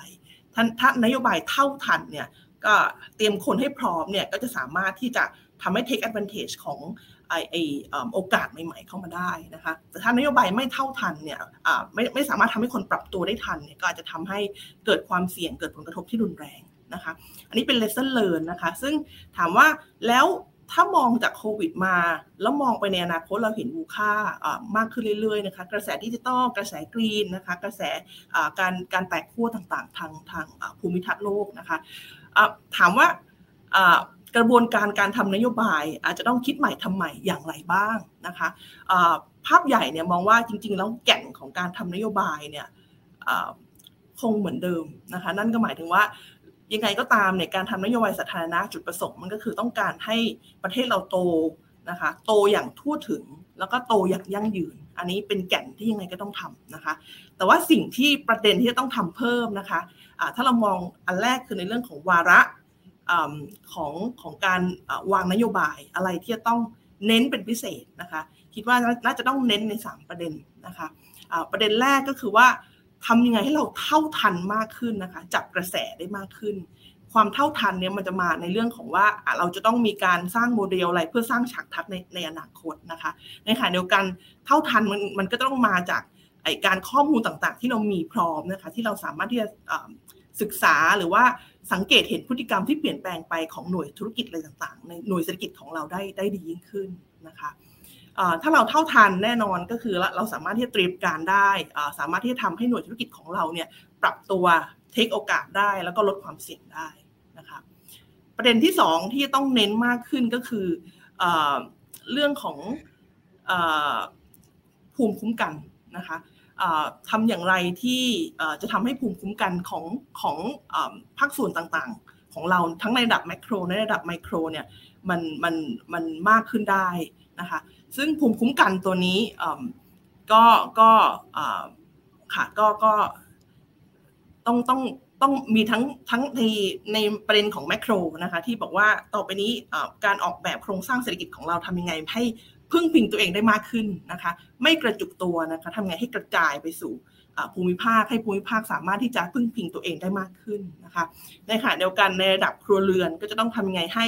ให้ภูมิคุ้มกันตัวนี้มันสามารถที่จะมากขึ้นปัญหาความเปราะบางต่างๆ เรื่องของเรื่องของหนี้ครัวเรือนนะคะที่ต้องมีการไปไปแก้ไขนะคะในภาคธุรกิจเองนะที่ตอนนี้ 60กว่าเปอร์เซ็นต์ของ SME ก็ยังเข้าไม่ถึงการเงินนะคะทำยังไงให้เขาสามารถที่จะไปเข้าถึง ให้ได้มากขึ้นนะคะงั้นอตอนนี้ในในเรื่องของวาระเนี่ยวาระเราเราก็จะต้องพยายามที่จะเน้นตรงนี้นะคะ เน้นความเท่าทัน แล้วก็ทำยังไงที่จะเน้นให้เกิดภูมิคุ้มกันนะคะ อีกตัวสุดท้ายที่ต้องเน้นในเรื่องของวาระก็คือทำยังไงให้ให้ภาคส่วนต่างๆของของเศรษฐกิจเราเนี่ยยืดหยุ่นมากขึ้น ยืดหยุ่นมากขึ้นในที่นี้ก็หมายถึงว่าสามารถปรับตัวได้กับสถานการณ์ที่เปลี่ยนแปลงไป นะคะในภาพใหญ่ทำยังไงให้ resource ของเราต่างๆ มันสามารถที่จะถ่ายโอน across sector ได้ในอนาคตถ้าสมมติว่าอุปสงค์ของโลกเปลี่ยนแปลงไปโครงสร้างเศรษฐกิจเปลี่ยนแปลงไป ถามว่าแรงงานของเรามีทักษะพอหรือเปล่าที่จะปรับเปลี่ยนจากอาชีพที่อาจจะไม่เหมือนเดิมอีกต่อไปแล้วนะคะในเรื่องของธุรกิจพร้อมหรือเปล่าที่จะปรับตัวถ้าถ้าดีมานของดีมานมันเปลี่ยนแปลงไป นะคะงั้นมันเป็น 3 มิติที่วาระจะต้องเน้นนะคะก็ก็จริง ๆ แล้วเป็น 3 มิติที่ถ้าถ้าทุกคนติดตามข่าวต่างๆ มันก็เป็นเป็นสามมิติที่ค่อนข้างคลาสสิกนะคะไม่ได้มีอะไรใหม่จากจากสิ่งที่เราเห็นนะคะ แต่ว่าไอการเซตวาระเนี่ยมันก็ง่าย แต่ที่ยากกว่านั้นคือการทำนโยบายนะคะ policy formation ต้องเปลี่ยนแปลงอย่างไรนะคะ จริงๆตั้งแต่ก่อนโควิดแล้วนะคะ policy policy formation เนี่ยจริงน่าจะ สำคัญกว่าการสร้างวาระ วาระคือการสร้างแผนใช่ไหมคะแต่เอาแผนนี้ออกไปใช้จริงได้ให้มันเกิด impact เนี่ย formation ทำอย่างไรนะคะคิดว่าสำคัญที่สุดตอนนี้ แล้วก็สิ่งที่ต้องปรับเปลี่ยนก็คือการสร้างแรงจูงใจที่ถูกต้องนะคะแล้วก็ยั่งยืนเลยค่ะพูดพูดง่าย ๆนะคะ ถ้าเรามองในไอ้คำว่าบูค่าเนี่ยความไม่แน่นอน ความคลุมเครือเนี่ยจริง ๆ มัน work against นิสัยของคนของของคนเรานะคะะคนเราเนี่ย จริงๆแล้วนิสัยหลักๆเนี่ยไม่ว่าจะเป็นคนจนคนรวยเนี่ยนิสัยก็คือว่าเราอยู่กับปัจจุบันนะคะมี present bias ดังนั้นไอสิ่งที่ยังยังมาไม่ถึงอยู่ในอนาคตเนี่ย climate change ยังอยู่ไกลตัวอะไรต่างๆเนี่ยคนอาจจะไม่ได้ให้ความสำคัญนะคะมัน work against นิสัยของเรานะคะอีกด้านนึงคือพอมันมีความคลุมเครือมากขึ้น เช่น climate change จะทำให้น้ำท่วมกรุงเทพในอีกอยนานมากเลยแล้วค่อนข้าง extreme นิดนึงนะคะ มันก็จะทำให้เราก็อาจจะมีนิสัยในเรื่องของ cognitive failure ก็คือว่าเราอาจจะมองว่ามันไกลตัวไปนะคะ ดังนั้นไอ้ไอตรงไอ้คำว่าบูค่าต่างๆ โลกในอนาคตเนี่ยมามาผนวกกับนิสัยของเราเนี่ยมัน work against กัน ดังนั้นแรงจูงใจเนี่ยถ้าจะให้เริ่มต้นเนี่ยอาจจะมีไม่พอตั้งแต่แรกอยู่แล้วนะคะหรือถ้ายกตัวอย่างอันหนึ่งกระแสดิจิทัลที่ที่มาแรงคริปโตต่างๆ ที่คนลงไปเล่นกันเยอะเนี่ยมันก็ work สำหรับ นิสัยของคนอีกแบบหนึ่งก็คือคนที่โลภคนที่คนคนเรามีนิสัยโลภอยู่แล้วนะคะ แล้วคนเราพอเห็น return ที่มันได้มาง่ายเนี่ยก็เข้าไปนะคะดังนั้นกระแสต่างๆกูค่าต่างๆ work against นิสัยของเราอ่างั้นยากที่สุดตอนนี้ก็คือว่าเราจะสร้างแรงจูงใจอย่างไรที่ทำให้เขาอ่า realize ว่าคือตระหนักว่าตอนนี้มันเกิดปัญหาขึ้น เราจะต้องมีการปรับตัวนะคะในปัจจุบันถามว่านโยบายทำอย่างไรนะคะไอไอแรงจูงใจต่างๆเนี่ย ปัจจุบันส่วนใหญ่นโยบายก็จะให้แรงจูงใจระยะสั้นนะคะ ยกตัวอย่างเช่นให้ subsidy นะคะช่วยเหลือแบบไม่มีเงื่อนไขไปนะคะหรืออเช่นอาจจะให้ยกถ้ายกตัวอย่างให้เป็นรูปธรรมขึ้น เช่นถ้าอยากให้เกษตรกรปรับตัวนะคะนโยบายอาจจะเป็นเรื่องของการให้สินเชื่อไปนะคะเป็นนโยบายระยะสั้นที่ให้แรงจูงใจระดับหนึ่งนะคะ แต่ถามว่าถ้ารัฐบาลออกไปแล้ว แรงจูงใจตัวนี้ ยังไงก็ไม่ยั่งยืนนะคะ ทำอย่างไรให้แรงจูงใจตัวนี้มันยั่งยืนมากขึ้นนะคะถ้ารูปธรรมลงไปตัวเองทำงานกับเกษตรกรค่อนข้างเยอะนะคะยกยกตัวอย่างว่าเป็นงานที่ทำกับอาจารย์นิพนธ์พัวพงศกรที่ TDRI ด้วยนะคะ เช่น เรากำลังอยากรู้ว่าทำไมเกษตรกรเนี่ยไม่อยากปรับเปลี่ยนการทำการเพาะปลูกจากการทำนาหว่านที่แบบว่าทำกันแล้วก็ต้องใช้ปุ๋ยเยอะ ต้องใช้เมล็ดพันธุ์เยอะ ต้นทุนสูงทำไมไม่ปรับเปลี่ยนเป็นนาหยอดที่เป็นนาที่ประณีตขึ้นนะคะ ใช้ input น้อยลง ใช้ปุ๋ยน้อยลง friendly ต่อสิ่งแวดล้อมดีหมดเลยนะคะะแล้วปรับเปลี่ยนก็จริงๆ ก็ไม่ได้ยากมากนะคะ พันก็พันเดิมๆนี่นี่แหละ แต่ว่าปรับเปลี่ยนวิธีการเฉยๆนะคะ สุดท้ายมันก็คือแรงจูงใจอยู่ตรงไหนนะคะ พอเราไปดูมันปรากฏว่าถึงแม้ว่าจะได้พันคุณภาพดีขึ้นก็จริง แต่ว่าคุณภาพเนี่ยพอเอาไปขายเนี่ยลงสีก็ไม่ได้คัดเกรดให้นะคะ ขายได้ราคาเดิมๆนะคะดังนั้นแรงจูงใจตรงเนี้ยในการที่จะปรับเปลี่ยนเนี่ยมันไม่มีนะคะถ้าอยากให้ยั่งยืนเนี่ยก็ต้องสร้างแรงจูงใจสร้าง return ที่มันถูกต้องนะคะแต่การสร้างตรงเนี้ยคงจะสร้าง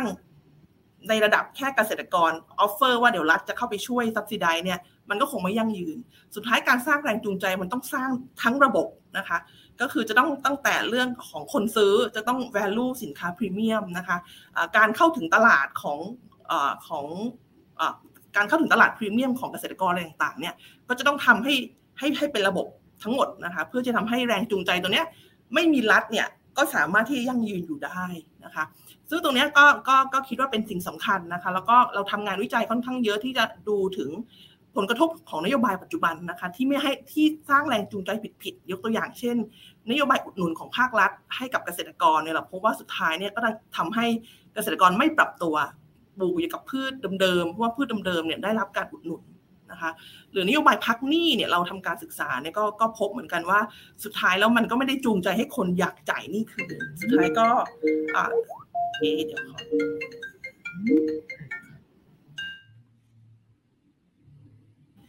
ค่ะก็ก็เป็นในเรื่องของของ policy formation นะคะที่ที่แน่นอนว่ามันจะต้องมีการปรับเปลี่ยนโดยเฉพาะอย่างยิ่งการสร้างแรงจูงใจที่ถูกต้อง นะคะ แต่ขอไปอีก step หนึ่งคือว่าจาก formation แล้วเนี่ยการ implement เนี่ยก็ก็ยากไปอีกหนึ่ง step นะคะงานหลายงานของเราไปดูเนี่ยก็ก็ก็ปรากฏผลว่าวาระเซตมาดีมากนะคะ formation อาจจะคิดว่าจะให้แรงจูงใจที่ดีมาก แต่พอพอไปในขั้น implementation ก็ดันแป๊กนะคะะการไม่มี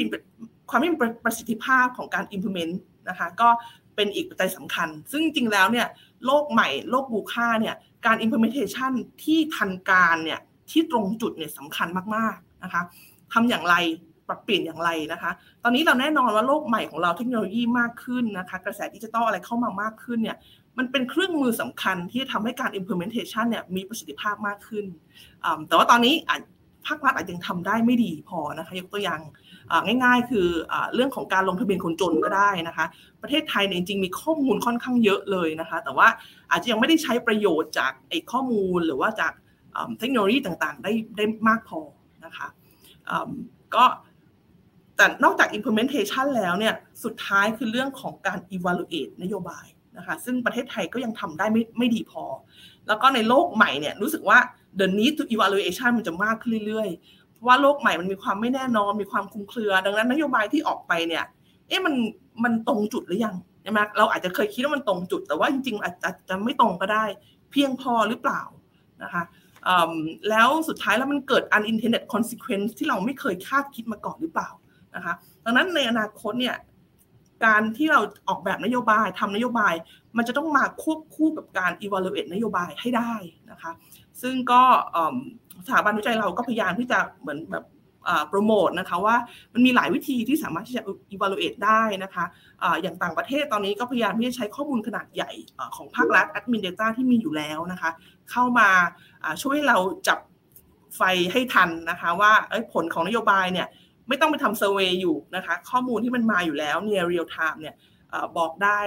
เลยนะคะว่าผลเป็นอย่างไรนะคะนอกจากนี้เนี่ย บางนโยบายเนี่ยที่จริงมันมีความเสี่ยงสูง เช่น ยกตัวอย่างเรื่องกระแสดิจิตอลเนี่ยที่จริง ๆ แล้วเวลาทำมันจะต้องมีการ pilot ในวงเล็กๆก่อน แล้วก็ evaluate ว่าผลเป็นยังไงก่อนจะขยายผล ตรงนี้ในต่างประเทศก็มีหลายวิธีนะคะ ยกตัวอย่างเช่น การทำ randomized control trial ซึ่งก็ replicate มาจากทางฝั่ง medical science ที่เราจะต้องมีพื้นที่ที่ไม่มีนโยบายอยู่ แล้วพื้นที่ที่ทำนโยบายแล้วสามารถที่จะเปรียบเทียบได้ว่าผลของนโยบายเป็นอย่างไร ก่อนที่จะเอาไปขยายผลค่ะ ก็ก็ทั้งหมดนี้ก็เหมือนเป็นสิ่งที่เรามองเห็นจากข้อมูลด้วยนะคะ แล้วก็จากการทำวิจัยว่าสุดท้ายแล้วการทำนโยบายในทุกกระบวนการอาจจะต้องมีการปรับเปลี่ยนไปค่ะครับขอบคุณดรสมรัตน์นะครับ ให้ข้อมูลครบถ้วนเลยนะครับ เดี๋ยวไปที่ท่านต่อไปนะครับ ไปที่อาจารย์อภิวัตนะครับ จากทราบในมุมของคนที่ทำวิจัยในเรื่องของการพัฒนาเมืองนะครับ ว่าอาจารย์ได้มองเรื่องของนโยบายสาธารณะทุกวันนี้ยังไงนะครับ หรือว่ามันมี โจทย์อะไรใหม่ไหมในโลกทุกวันนี้ครับ ครับขอบพระคุณมากครับเอ่อนึกว่าจะเอาคนที่อายุมากที่สุดเป็นคนสุดท้ายเอ่อโอเคก็ดีเหมือนกันจะได้มีเรื่องเอ่อเอ่อพูดได้โดยที่ไม่ต้องห่วงว่าอาจารย์อามจะพูดไปทั้งหมดเอ่อคือประเด็นของผมเนี่ยอันนี้พูดจากประสบการณ์ของการมีส่วนร่วมนะครับในกระบวนการทำ นโยบายสาธารณะนิดหนึ่งแล้วกันคือคือคือผมคิดว่ามันมีมีหลาย ๆ อย่างที่คือผมคิดว่าคนที่นั่งอยู่ในห้องนี้มีความเป็นคอเดียวกันอยู่นิดนึงก็คือเป็นมนุษย์เทคโนแครดนะครับแต่ว่าเอาเข้าจริง ๆ เนี่ยเรื่องของนโยบายสาธารณะเนี่ยไม่ว่าจะเป็นในประเทศไหนก็ตาม รวมทั้งประเทศไทยเนี่ยมันหลุดจากความเป็นเทคโนแครดไปเยอะอยู่พอสมควรนะครับ ดังนั้นผมจะลองลองลองติ้งต่างเป็นมนุษย์มองต่างนิดนึงนะครับนิดนึงเพราะว่าจริง ๆ คอก็ยังเป็นคอเดียวกันกับทั้งทั้งสองท่านนะครับทั้งอาจารย์สมรัตน์แล้วก็คุณฉับมันก็น่าจะอาจารย์อาร์มด้วยนะฮะแต่ว่าจากประสบการณ์ที่ล้มลุกคลุกคลานกับการทำไม่ได้ทำแล้วกันเป็นนักวิชาการที่ไปมีส่วนเกี่ยวข้องในเรื่องของนโยบายสาธารณะ ในประเทศไทยและที่อื่นมาบ้างเนี่ยผมคิดว่าปัญหาหลักอยู่ตอนนี้ความเป็นความท้าทายของนโยบายสาธารณะในโลกปัจจุบันไม่ใช่เฉพาะในประเทศไทยนะครับ ก็คือเรื่องของอความไว้เนื้อเชื่อใจนะครับกับคนที่ทำนโยบายสาธารณะนะผมคิดว่าเรื่องเรื่องความไว้เนื้อเชื่อใจเนี่ยเป็นเรื่องที่สำคัญมาก เพราะว่า ในโลกของการเปลี่ยนแปลงมากมายบูก้าเนี่ยนะครับมันมันมีข้อมูลอยู่หลาย ๆ อย่างที่ทำให้คนไม่สามารถที่จะเชื่อมั่นในสิ่งที่นักนโยบายสาธารณะที่เป็นผู้เชี่ยวชาญทำออกมานะครับแน่นอนว่าเอาเข้าจริง ๆ เนี่ยถ้าถามว่ารัฐไทยเนี่ยที่ผ่านมาเอาผมแค่ในเรื่องของ การพัฒนาเมือง ด้านการขนส่งนะครับ คือถ้าเทียบกับเมื่อก่อนก็ไม่ได้แย่ขนาดนั้น จะพูดกันตรงๆนะจากมุมมองของคนที่ที่มาผ่านมาสักประมาณสองทศวรรษนะครับของการมีส่วนร่วม คือรัฐก็ไม่ได้แย่ลงขนาดนั้นในเชิงความสามารถนะแต่ความสามารถของรัฐที่มีอยู่ในปัจจุบันเนี่ยนะครับ ไม่สามารถที่จะ พัฒนาได้เร็วตามความคาดหมายและก็คาดหวังของประชาชนนะครับคือคืออันนี้แกลบเนี่ยผมคิดว่าเป็นแกลบที่สำคัญที่เวลาเราพูดถึงนโยบายสาธารณะเราต้องเราต้องเข้าใจนะเพราะว่าถ้าลองดูว่าความสามารถในการใช้เทคโนโลยีของข้าราชการก็ไม่ได้แย่ลงนะฮะคำนวณอะไรก็คงได้มากขึ้น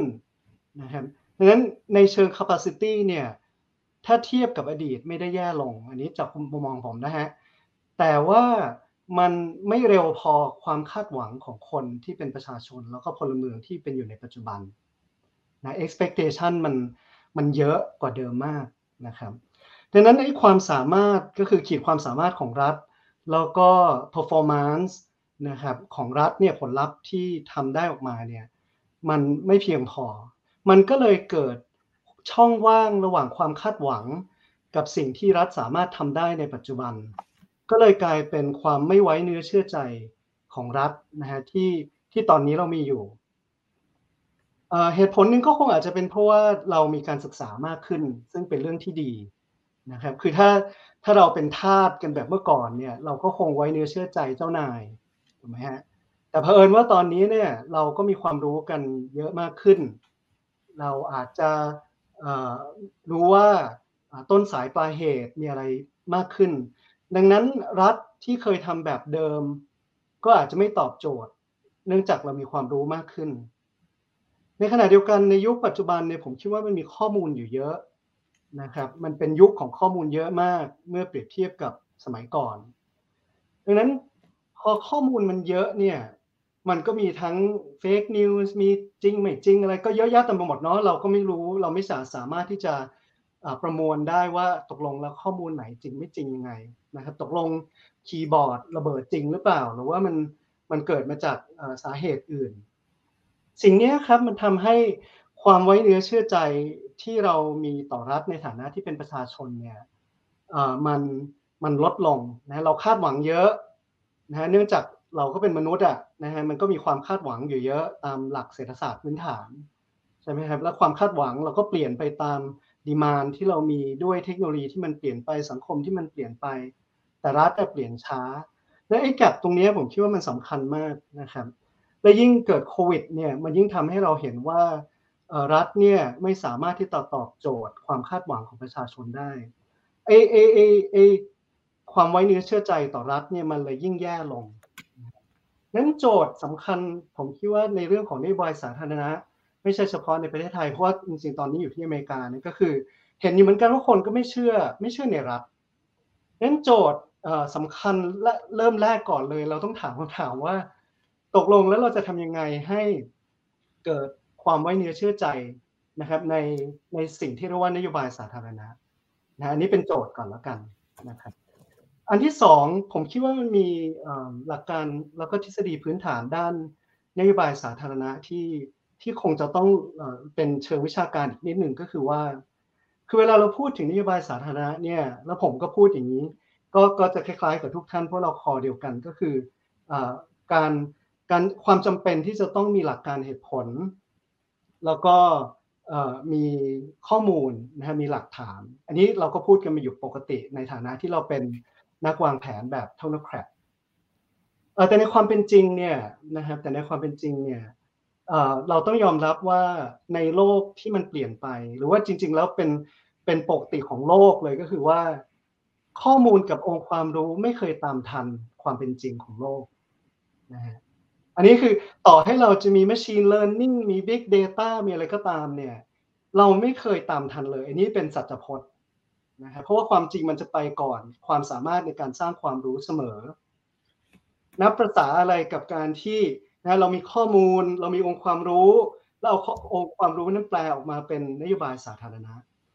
ดังนั้นโฟล์ที่เป็น linear แบบแบบ scientific method นะฮะในการใช้นโยบทำนโยบายสาธารณะเนี่ยอันนี้ก็ไม่ได้ปฏิเสธ เพราะผมก็ทำก็มีความจำเป็น แต่สิ่งหนึ่งที่เราจะลืมไม่ได้ก็คือว่า อันนี้ก็อาจจะเป็นวิทยาศาสตร์นิดหนึ่งคือ คือมันจะมี type 1 error type 2 error ใช่ไหมฮะ ก็คือ false positive กับ false negative เนาะ คือ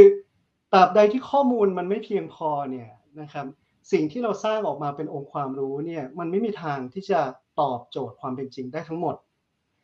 โดยเฉพาะในสังคมที่มันบูก้า มันมีความหลากหลาย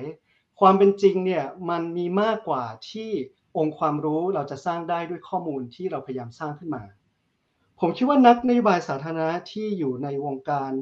ที่เราพูดประจำว่าเราต้อง evidence base เนี่ยเราต้องยอมรับตรงนี้ว่ายังไงยังไงเราก็ไม่มีทางที่จะสร้างองค์ความรู้ได้ทันเพียงพอ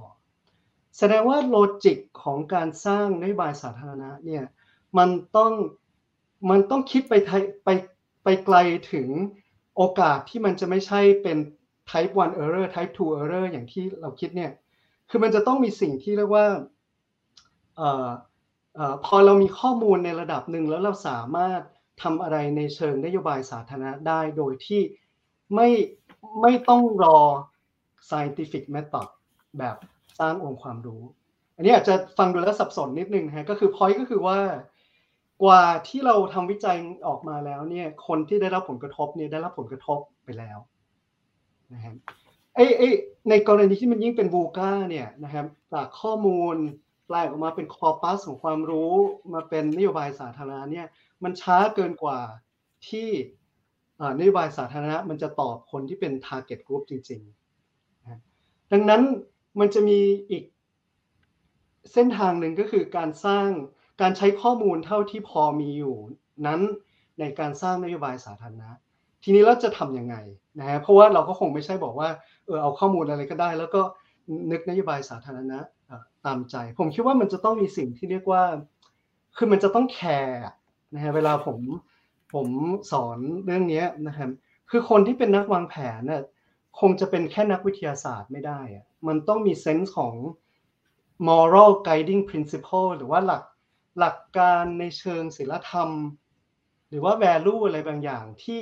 เรามีข้อมูลแม้จะจำกัด แต่เราต้อง advocate ในนโยบายสาธารณะที่เราคิดว่ามันตอบโจทย์กับสังคมนะสิ่งนี้มันเป็นสิ่งที่สำคัญเพราะว่าแม้แม้แม้ว่าจะเป็นเรื่องระยะยาว อย่างเช่น climate change หรือว่าอะไรก็ตามเนี่ยนะครับข้อมูลวิทยาศาสตร์นี่มันก็ค่อยๆผลิตออกมาแหละนะครับแต่มันต้องมีเซนส์ของ moral guiding principle อะไรบางอย่าง ที่เราคิดว่ามันจะเป็นพื้นฐานของนโยบายสาธารณะได้ โดยที่ไม่ได้รอให้นักวิทยาศาสตร์ตีพิมพ์อยู่ใน Q1 T1 Journal Article แล้วถึงเอามาใช้นะครับนั้นผมคิดว่าไอ้สิ่งที่เรียกว่าเข็มทิศชี้นำในเชิงศิลธรรม หรือว่าแคร์อะไรสักอย่างเนี่ยมันจำเป็นมากๆ ไม่งั้นนโยบายสาธารณะเนี่ยมันจะไม่ใช่แค่ อย่างที่เขาบอกมันเป็นทั้งศาสตร์แล้วก็ศิลป์ ความเป็นศิลปะของนโยบายสาธารณะมันมาจากที่มันมีเซนส์อะไรบางอย่างนะของคนที่ทำที่เราคิดว่ามันใช่แหละนะแม้ว่ามันอาจจะเกิดเป็น type เอ่อ type 2 error นะก็คือก็คือเอ่อมันอาจจะเป็นผลลัพธ์แบบแบบลบลวงอะนะฮะคือมันอาจจะแบบทำออกไปแล้วมันเอ้ยมันไม่ได้เกิดผลจริงหรอกนะฮะแต่ว่าโอเคอะนะก็คนก็ไม่ได้ตาย นะครับคือบางอย่างเนี่ยถ้าเราคิดประเด็นด้วยด้วยมูลค่าเงินเป็น efficiency อยู่ตลอดเนี่ยนะครับปัญหาคือว่าเราจะคิดแค่ type 1 error หรือ type 2 error อย่างเดียว นโยบายสาธารณะเนี่ยมันต้องทำทั้งคู่ เพราะกลับไปประเด็นเดิม คือเราไม่มีทางรู้ข้อมูลได้ทั้งหมด แล้วก็สร้างองค์ความรู้ได้ทันนะฮะนนี้คือนี่เป็นอันนี้คือประเด็น ทีนี้กลับมาเรื่องผังเมืองนิดนึงนะฮะผมต้องพูดยาวนิดนึง ว่าทำไมมันเป็นเรื่องผังเมืองยังไง ก็คือว่า คือในวงการผังเมืองเนี่ยแต่เมื่อก่อนเนี่ย guiding ทฤษฎีพื้นฐานของด้านผังเมืองนี้เรียกว่า rational comprehensive model นะก็คือตั้งอยู่บนฐานของหลักการเหตุผล ต้องไปเก็บข้อมูลมามารันโมเดลนู่นนี่นั่น แต่ปรากฏว่าสิ่งที่เกิดขึ้นเนี่ยมันเทคโนแครติกมาก ๆ แล้วมันไม่ตอบโจทย์นะครับของคนที่ได้รับผลกระทบจริง ๆ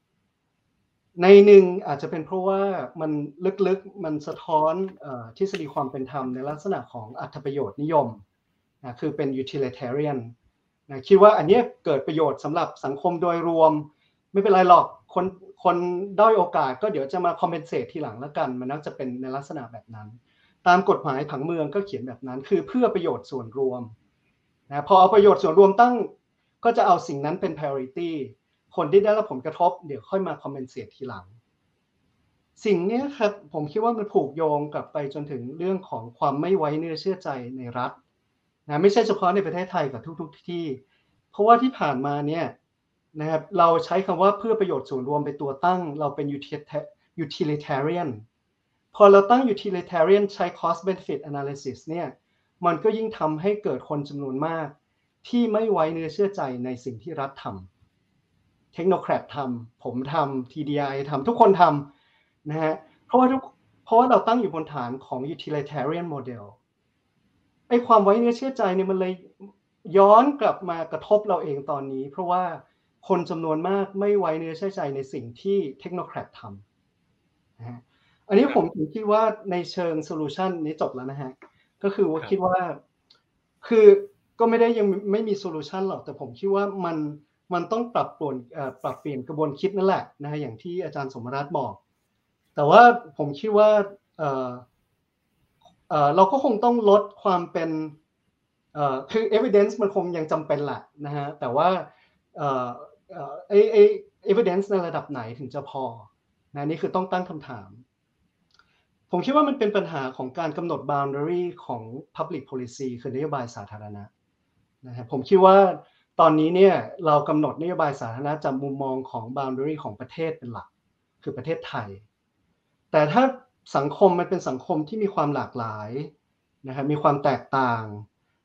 และอย่างที่คุณสมคิดบอก ผมเชื่อว่ามันมีปัญหาเชิงระบบ ซึ่งไม่สามารถแก้ไขได้ด้วย national policy นะครับเราต้องลดความเสี่ยงเชิงระบบของประเทศด้วยการแตกระบบนี้ออกเป็นเซี่ยวๆ ให้เป็นระบบเครือข่ายนะเป็น distributive distributed model นะครับซึ่งแน่นอนหนีไม่พ้นนะครับว่าจะต้องเป็นการการกระจายอำนาจอะไรต่างๆ ก็ว่าไปนะครับ ก็ลองไปอ่านหนังสือดูนะครับว่าว่าเสนออะไรกันไปนะครับ ก็ประมาณนั้นก่อนนะก็คือว่ามันหนีไม่พ้นการกระจายอำนาจนั่นแหละนะครับขอบคุณครับครับขอบคุณอาจารย์อภิวัตรสำหรับรอบแรกนะครับ เดี๋ยวท่านสุดท้ายสำหรับรอบแรกนะครับ ไปที่อาจารย์อาร์มนะครับ อาจารย์อาร์มเนี่ยเป็นคนที่ติดตามเรื่องของกระแสต่างประเทศเรื่องของกระแสโลกมามาเยอะแยะมากมายนะครับ อยากจะถามในมุมมองของคนที่ติดตามเรื่องนี้นะครับ ว่าอาจารย์อาร์มมองว่ามันในช่วงนี้เนี่ยมันมีกระแสโลกหรือกระแสต่างประเทศอะไรที่มันทำให้คนที่ทำนโยบายสาธารณะในประเทศไทยเนี่ย มันจะต้องยึดเอาเรื่องนี้เป็นเป็นพื้นฐานนะครับ มันมีกระแสเรื่องอะไรบ้างครับได้ครับขอบคุณคุณวงพันธ์ครับ ผมอยากจะพูดในสองมุมมองที่ตอบเรื่องกระแสโลกนะครับมุมมองแรกเนี่ยเป็นเรื่องกระแสโลกที่เกี่ยวข้องกับการคิดเรื่องบทบาทของกฎหมายต่อการพัฒนานะครับเพราะว่าหมวกหนึ่งเนี่ยผมก็สอนอยู่ที่คณะนิติศาสตร์ และจริง ๆ ก็สอนวิชานะครับชื่อวิชาความสัมพันธ์ระหว่างกฎหมายกับการพัฒนาอยู่ด้วยนะครับแล้วก็อีกมุมหนึ่งนะครับก็คือเป็นเรื่องกระแสโลก ในการเปลี่ยนแปลงเชิงภูมิรัฐศาสตร์นะครับ ซึ่งหลายท่านก็คงจะทราบว่าผมติดตามนะครับพัฒนาการของจีนนะครับรวมทั้งการแข่งขัน geopolitics ระหว่างประเทศ แล้วก็ได้มีส่วนร่วมกับแผนงานคนไทย 4.0 ในเรื่องนี้ด้วยนะครับก็ก็จะเป็น 2 ประเด็นนะครับเอาเรื่องแรกก่อนนะครับ ก็คือโลกในอดีตกับโลกในปัจจุบันเนี่ยคิดเรื่อง ความสัมพันธ์ระหว่างกฎหมายกับนโยบายสาธารณะเนี่ยผมคิดว่าแตกต่างนะครับอย่างน้อยเนี่ยมี 3 ความแตกต่างนะครับความแตกต่างแรกเนี่ยนะครับก็คือในอดีตเนี่ยเรามักจะคิดนะครับถึงกฎหมาย ว่ามันเป็นเรื่องของความสงบเรียบร้อยนะครับในวันนี้นะครับผมคิดว่าในวงการนิติศาสตร์สากลนะครับมีความคิดรากฐานอันหนึ่งว่ากฎหมายเนี่ย มันเป็นเรื่องที่เกี่ยวข้องโดยตรงนะครับกับนโยบายสาธารณะครับผมอาจจะต้องชวนคิดนะครับว่าในวงการกฎหมายของเราเนี่ยปัจจุบันเนี่ยเรามีความคิดในทิศทางที่ว่ากฎหมายเกี่ยวข้องกับนโยบายสาธารณะมากน้อยแค่ไหนนะครับ หรือว่าเรายังมองว่ากฎหมายนะครับเป็นเรื่องของความสงบเรียบร้อยนะครับ เป็นเรื่องของ law and order นะครับมากกว่าที่จะมองว่ากฎหมายเนี่ยเป็นเรื่องที่อาจจะเกี่ยวข้องกับสวัสดิการของสังคม การแข่งขันทางเศรษฐกิจนะครับเป็นเรื่องของการยกระดับคุณภาพชีวิต สิ่งแวดล้อมนะครับจริงๆ แล้วทุกองค์ประกอบของนโยบายสาธารณะนั้นก่อร่างด้วยกฎหมายนะครับ ก็เลยนำไปสู่ประเด็นที่2นะครับก็คือโลกในอดีตนะครับ มักจะคิดเวลานักกฎหมายคิดเนี่ยถึงกฎหมายกับนโยบายสาธารณะก็คิดว่ากฎหมายเป็นตัวแก้ไขปัญหานะครับแต่ผมคิดว่าวันนี้วงการนิติศาสตร์สากลเนี่ยมีแนวคิดโลกทัศน์ที่เปลี่ยนแปลงไป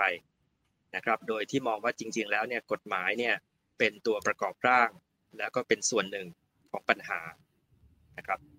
ผมจะยกยกตัวอย่างความแตกต่างของสองโลกทัศน์นะครับ ก็คือถ้ามันเป็นโลกทัศน์เก่านะครับ เราก็บอกว่าเราคิดถึงนโยบายสาธารณะ เราคิดถึงมีปัญหาอะไรนะครับ เราก็จะบอกว่าเราจะออกกฎหมายมาแก้ไขนะครับสิ่งแวดล้อมไม่ดีก็ไปจัดการออกกฎหมายสิ่งแวดล้อมนะครับ ออกกฎหมายโน้นกฎหมายนี้นะครับมาแก้ไขปัญหา แต่ว่าถ้าเกิดว่าเรามองด้วยโลกระทัศน์ใหม่นะครับผมคิดว่าเราต้องสังเกตทบทวนตั้งแต่เริ่มต้นนะครับว่ากฎหมายเป็นตัวที่ ก่อร่างสร้างโครงสร้างนะครับเศรษฐกิจและสังคมหรือปัญหาอย่างที่เป็นอยู่อย่างไร กฎหมายเป็นส่วนหนึ่งของปัญหาอย่างไรนะครับสมัยก่อนเราเคยอยู่ในโลกทัศน์ครับมีอะไรก็ออกกฎหมาย ยิ่งมีกฎหมายเยอะยิ่งดีนะครับ แก้ไขกันด้วยกฎหมาย วันนี้จริง ๆ แล้วรัฐธรรมนูญฉบับใหม่ก็ชัดเจนนะครับ บอกว่าก่อนออกกฎหมายต้องคิดถึงต้นทุนของกฎหมาย ต้องคิดถึง ว่ากฎหมายทุกฉบับมีต้นทุนครับในการบังคับใช้ต้นทุนในเรื่องต่างๆนะครับต้องทำ cost benefit analysis นะครับแต่ว่าผมว่ามันต้องไปไกลๆกว่านั้นนะครับก็คือต้องมองตั้งแต่เริ่มต้นนะครับว่ากฎหมายเป็นส่วนหนึ่งของปัญหาอย่างไรนะครับอันที่สามครับก็คือสมัยก่อนเนี่ยเรามักจะคิดถึงกฎหมาย ว่ากฎหมายเป็นกฎหมายของนักกฎหมาย ครับจริงๆในทฤษฎีกฎหมายที่นักเรียนที่ศาสตร์เรียนมีเลยนะครับ ยุคกฎหมายของนักกฎหมาย กฎหมายเป็นเรื่องเทคนิคกฎหมายเป็นเรื่องที่นักกฎหมายต้องใช้ต้องตีความ ต้องเอามาให้นักกฎหมายผู้เชี่ยวชาญบอกนะครับ ว่าตกลงมีอำนาจหรือไม่มีอำนาจตีความกันตามตัวบทตามนิติตรรกศาสตร์กันบ้างนะครับแต่ผมคิดว่าปัจจุบันเนี่ยเรามาสู่ยุคที่มันเป็นกฎหมายของทุกคนนะครับ ก็คือมันเป็นการขยายพรมแดนนะครับ อันนี้ถ้ามองทั้งในมุมนักกฎหมายนะครับ มันก็ท้าทายนักกฎหมายมากขึ้นว่านักกฎหมายต้องเข้าใจมากกว่าศาสตร์ของนิติศาสตร์นะครับในแบบดั้งเดิมนะครับ ต้องเข้าใจสรรพศาสตร์มากขึ้นนะครับกฎหมายเกี่ยวโยงกับนโยบายสาธารณะในทุกมิตินะครับ แต่ในขณะเดียวกันนะครับ ผมคิดว่าศาสตร์อื่นทุกคนนะครับก็เกี่ยวข้องกับกฎหมาย นะครับอันนี้ผมว่าเราเห็นได้ชัดเจนเลยนะครับจากงานของแผนงานคนไทย 4.0 ที่เรื่องนะครับมีมิติเชิงนโยบายสาธารณะ ซึ่งก็นำไปสู่มิติเรื่องของกฎหมายนะครับและในขณะเดียวกันก็ในหนังสือ The Great Reset นะครับจริง ๆ แล้วเนี่ยผมสามารถ assign หนังสือนี้ให้นักกฎหมายอ่านได้ทุกบทนะครับนักเรียนนิติศาสตร์ แล้วก็ถามว่าแต่ละบทนั้นมันมีนัยยะต่อการเปลี่ยนแปลงทางกฎหมาย ต่อนักกฎหมายอย่างไร ทีนี้มุมมองที่สองนะครับ ก็คือเป็นเรื่องของโลกแล้วนะครับภูมิรัฐศาสตร์ครับ แล้วก็ส่วนที่มันเกี่ยวข้องกับนโยบายสาธารณะนะครับผมก็มี 3 ประเด็นสั้น ๆนะครับประเด็นแรกนะครับ ก็คือผมย้ำนะครับที่คุณสมคิดพูดก่อนหน้านี้อีกครั้งหนึ่งครับว่าปัญหาหลายอย่างที่ประเทศไทยเผชิญในวันนี้ ไม่ใช่เฉพาะปัญหาของประเทศไทย แต่เป็นปัญหาร่วมกันนะครับคอมมอนนะครับของหลาย ๆ ประเทศในโลกครับจริง ๆ ถ้าเราไปดูเนี่ยสหรัฐก็มีปัญหาหลายอย่างที่มีลักษณะคล้ายคลึงกันจีนก็เช่นเดียวกันครับหลายอันเนี่ยมันไม่ใช่เป็นสิ่งที่เป็นเป็นความล้มเหลวนะครับ หรือเป็นปัญหาเฉพาะเรื่องของความเป็นไทย แต่ว่ามันเป็นปัญหาของระบบทุนนิยม ขอกาภิวัตน์ของโครงสร้างเศรษฐกิจการเมืองโลกนะครับดังนั้นนะครับคิดว่านอกจากนะครับการที่เรามองจากมุมมองภายในเนี่ยมันมีความจำเป็นอย่างมากนะครับว่าการมองนโยบายสาธารณะเราต้องมองถึงการมุมมองเชิงเปรียบเทียบนะครับประเทศอื่นมีเครื่องมือมีตัวอย่างนโยบายสาธารณะอะไร ในการแก้ปัญหาในลักษณะที่คล้ายคลึงกัน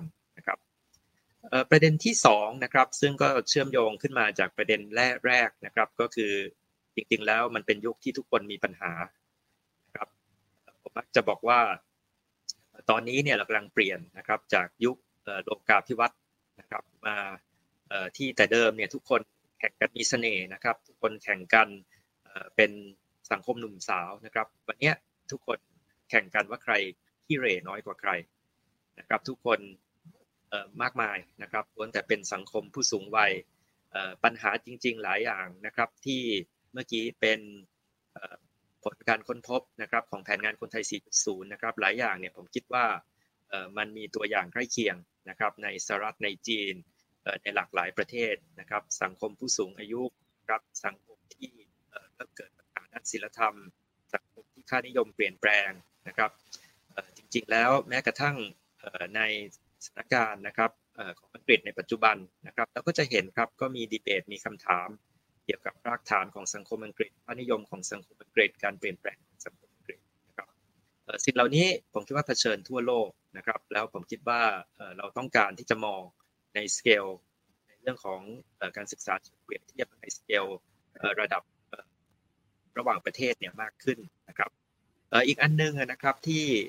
ก็เป็นส่วนที่ผมได้ร่วมเสนอ ในงานวิจัยนะครับ ก็คือเป็นเรื่องของโลกสองขั้วครับอันนี้ก็เปลี่ยนแปลงแน่นอนจากในอดีตนะครับ ถ้ามันเป็นยุคของโลกมหาอำนาจเดียว ยุคโลกาภิวัตน์ที่มันเสถียรนะครับเราก็บอกว่านโยบายสาธารณะนะครับ มันก็อยู่ในภาพที่เสถียรมากนะครับ ในบริบทโลกบริบทเศรษฐกิจการเมือง แต่วันนี้นะครับการที่เป็นโลกสองขั้ว ให้ปัจจัยภูมิรัฐศาสตร์มันเข้ามาเกี่ยวข้องกับนโยบายสาธารณะนะครับไม่ว่าจะเป็นเรื่องการทางการเมือง หรือเรื่องการเลือกข้างเลือกขั้วในทางเทคโนโลยีนะครับมาตรฐานเทคโนโลยีต่างๆนะครับกลายเป็นว่าที่นโยบายสาธารณะนะครับมันผูกกับเรื่องระหว่างประเทศอย่างไม่เคยเป็นมาก่อน ก็เลยมาสู่ประเด็นสุดท้ายนะครับก็คือก็คือการต่างประเทศเนี่ยปัจจุบันมันจะไม่ใช่เรื่องการต่างประเทศอย่างเดียว นะครับการต่างประเทศจะมีมิติที่เข้ามาผูกโยงกับเรื่องนโยบายสาธารณะภายในประเทศอย่างที่ไม่เคยเป็นมาก่อนนะครับเมื่อวันก่อนมีอาจารย์ผมนะครับ การต่างประเทศนี่เขาจะต้องสัมพันธ์เชื่อมโยงนะครับกับภายในประเทศนะครับ เพราะว่าหลายอย่างที่เราต้องการตอบโจทย์นโยบายสาธารณะภายในประเทศนั้นมันหลีกเลี่ยงไม่ได้นะครับ ที่จะต้องเป็นการดำเนินนโยบายเชิงรุก นะครับในทางระหว่างประเทศนะครับในบทของผมนะครับในหนังสือ The Great Reset นะครับก็ได้อธิบายนะครับถึงความจำเป็นที่เราจะต้องรักษาสมดุลเชิงรุก แต่ในขณะเดียวกันก็คือต้องมีจุดยืนที่ชัดเจนนะครับว่าประเทศมีผลประโยชน์อะไรต้องการอะไร ต้องการไปเจรจาสแสวงอะไร เพื่อที่ให้สอดคล้องกับภาพของนโยบายสาธารณะที่เราต้องการภายในประเทศนะครับ รวมทั้งภาพของทิศทางที่เราต้องการให้ประเทศก้าวไปนะครับดังนั้นมันเป็นยุคที่เปลี่ยนจากเดิมแน่นอนนะครับ ก็คือเรื่องของการต่างประเทศเนี่ยก็จะมาเกี่ยวโยงกับเรื่องภายในประเทศภายใต้บริบทของภูมิรัฐศาสตร์ที่ผันผวนเช่นในปัจจุบันนะครับในรอบแรกผมก็อาจจะขอเสนอโจทย์เพิ่มเติมนะครับชวนคุยกับทุกท่านในสองมุมมองทั้งในเรื่องของกฎหมายกับการพัฒนานะครับ แล้วก็ในเรื่องของ การเปลี่ยนแปลงของภูมิรัฐศาสตร์ที่กระทบกับนโยบายสาธารณะด้วยครับ ครับขอบพระคุณอาจารย์อาร์มนะครับทำให้เราเห็นภาพได้ชัดเจนเลยว่ากระแสโลกที่มันกำลังเปลี่ยนไปเนี่ยมันกระทบกับทุกภาคส่วนนะครับ รวมถึงคนทำนโยบายสาธารณะด้วย ว่าต่อไปนี้เนี่ยจะไม่สามารถแยกขาดจากความเป็นไปในต่างประเทศได้อีกแล้วนะครับในรอบแรกก็จบไปแล้วนะครับ เดี๋ยวในรอบสองเนี่ยอาจจะขอให้ทุกท่านลองเล่า เจาะลึกลงไปอีกนิดนึงนะครับ เมื่อสักครู่นี้เราพูดกันถึงในในเชิงของภาพรวมนะครับ ว่าในการทำนโยบายสาธารณะเนี่ยที่ผ่านมาเจอปัญหาอะไร แล้วก็มันต้องมีการปรับเปลี่ยนแก้ไขอะไรยังไงนะครับ ต่อไปอาจจะถามในเชิงที่แต่ละท่านถนัดดูนะครับอาจจะเป็นเชิงเศรษฐศาสตร์เชิงของการออกแบบเมืองเชิงต่างประเทศเนี่ยว่านโยบายสาธารณะในแต่ละด้านที่ที่ทุกท่านถนัดมาเนี่ยนะครับ มัน มันมีดีเบตอะไรใหม่ ๆ เกิดขึ้นไหมนะครับ อย่างในในแง่เศรษฐศาสตร์เนี่ยมันมีดีเบตนโยบายในเชิงเศรษฐศาสตร์เกิดขึ้นใหม่ไหมในโลกทุกวันนี้นะครับ หรือในเรื่องเมืองมันมีโจทย์อะไรใหม่ไหมที่เราต้องมาคำนึงกันหรือในเรื่องต่างประเทศนะครับ ผมอาจจะไปกลับมาเริ่มที่พี่ฉัดนะครับพี่ฉัดเนี่ยคืออาจจะเรียกว่าเป็นเป็น expertise ด้านเศรษฐศาสตร์นะครับผมอาจจะให้พี่ฉัดเล่านิดหนึ่งว่าในโลกตอนนี้ครับมันมี ดีเบตอะไรใหม่บ้างในในเรื่องของนโยบายในเชิงเศรษฐศาสตร์นะครับเดี๋ยวเดี๋ยวทับลายกับอาจารย์สมรัตน์นะครับ ก็จริง ๆ อาจจะอาจจะเล่าไปในเชิงในเชิง policy process มากกว่าแล้วกันนะครับทิ้งท้ายจากก่อนหน้านั้นด้วยเนาะว่าพอมันอยู่ในโลกวูก้าเนี่ยครับแล้วก็มันมีเรื่องของความซับซ้อน แล้วมันก็มีเรื่องของคอน FLICT เกิดขึ้นทำให้การทำงานการทำนโยบายต่างๆเนี่ยมันยากขึ้นใช่ไหมครับ ทีนี้เนี่ยสิ่งที่มันเกิดขึ้นตามมาเนี่ยก็คือว่าในโลกที่มันทำทำนโยบายยากนี้เนี่ยมันก็เกิดดีเบตในเชิงของในเชิงของกระบวนการในเชิงของการกำหนดนโยบายต่างๆ เหล่านี้เหมือนกัน ซึ่งมันก็ก็อาจจะเป็นภาพรวมๆแล้วก็อาจจะมีความแตกต่าในระดับหนึ่งนะครับ สิ่งหนึ่งที่สำคัญเลยเนี่ยก็คือว่า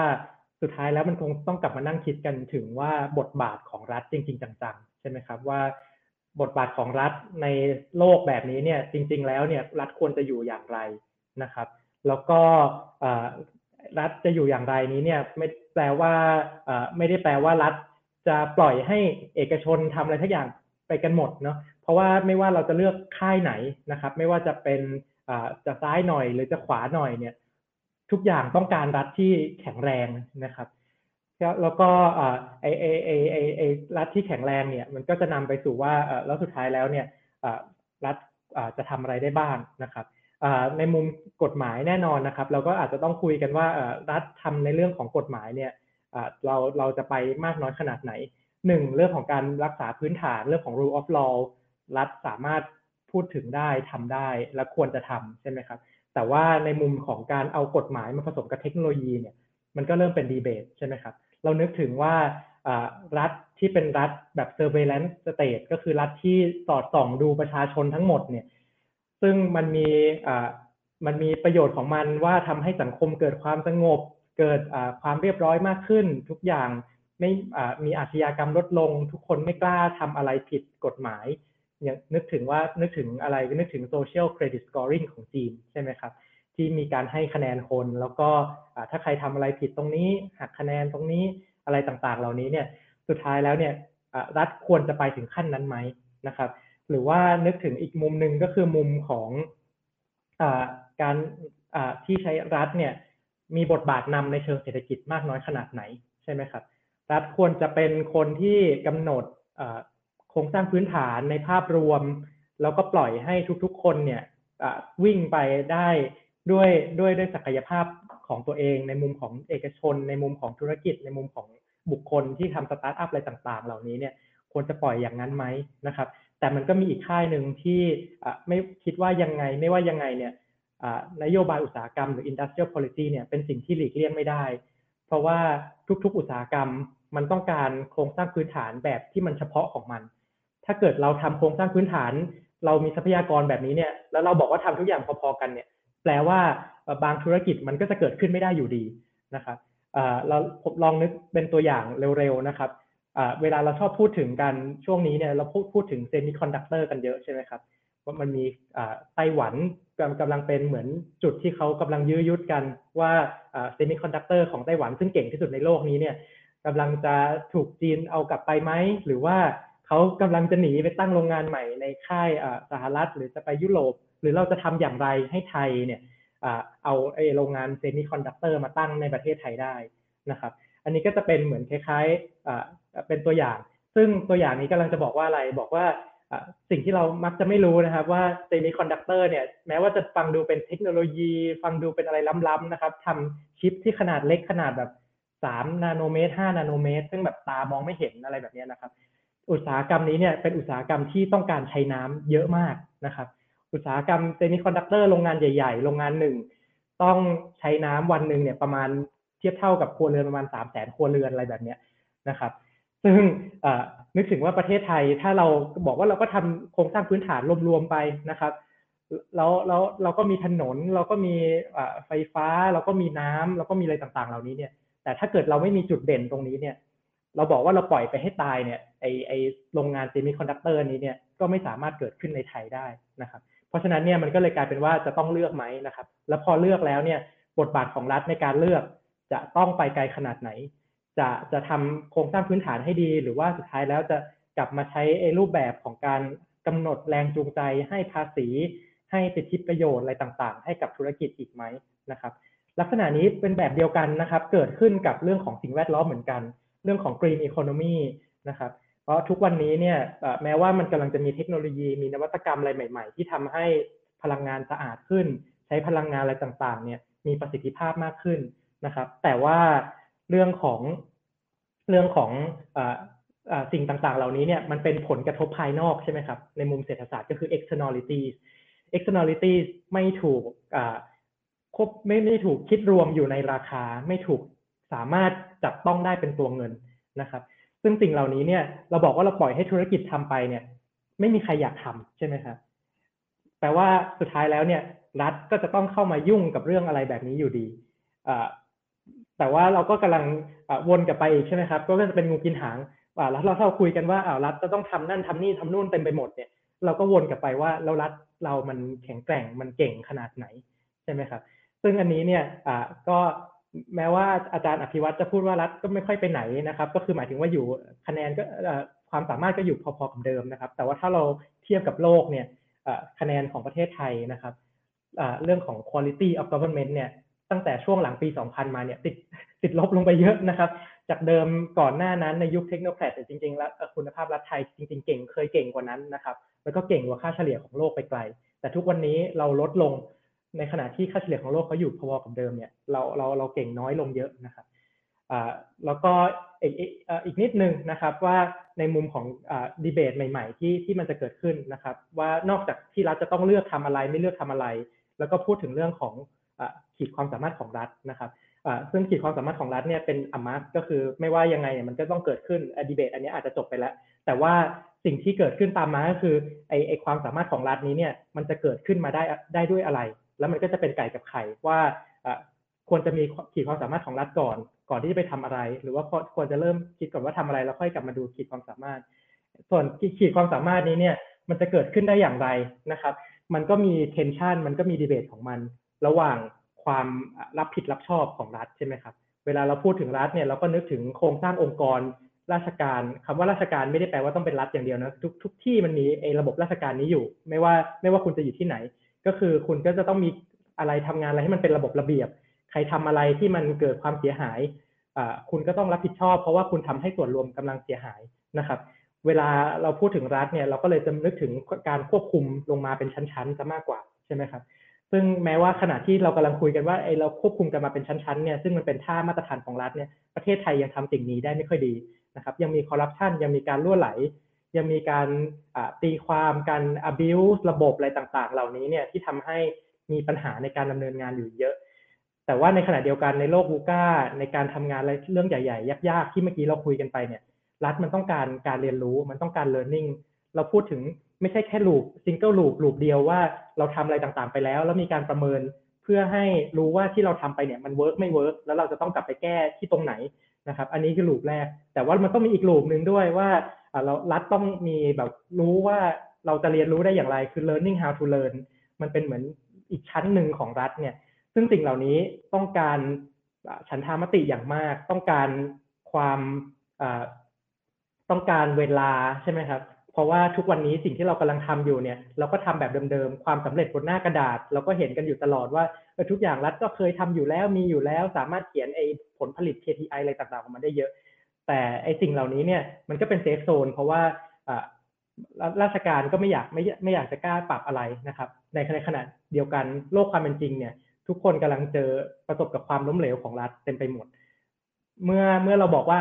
เราอยากจะปรับให้รัฐเนี่ยสามารถได้เรียนรู้นะครับได้เออถ้าเกิดสมมุติว่าคิดถึงเรื่องอะไรดีคอร์รัปชันเราจะสามารถมีการทดลองอะไรต่างๆ อย่างไรดี เพื่อจะทำให้คอร์รัปชันลดลงเนี่ยคน จะยอมปล่อยให้เกิดพื้นที่ของการเรียนรู้ตรงนี้ได้มากขนาดไหน เพราะมันจะเสียเรื่องของการควบคุมไปเหมือนกันนะครับอันนี้ก็จะเป็นคล้ายๆเป็นดีเบตที่อยากจะเปิดในมุมของ process ตรงนี้ก่อน แล้วก็เผื่อว่าคนอื่นๆ อาจจะพูดในมุมของอในเชิง substance มากขึ้นครับ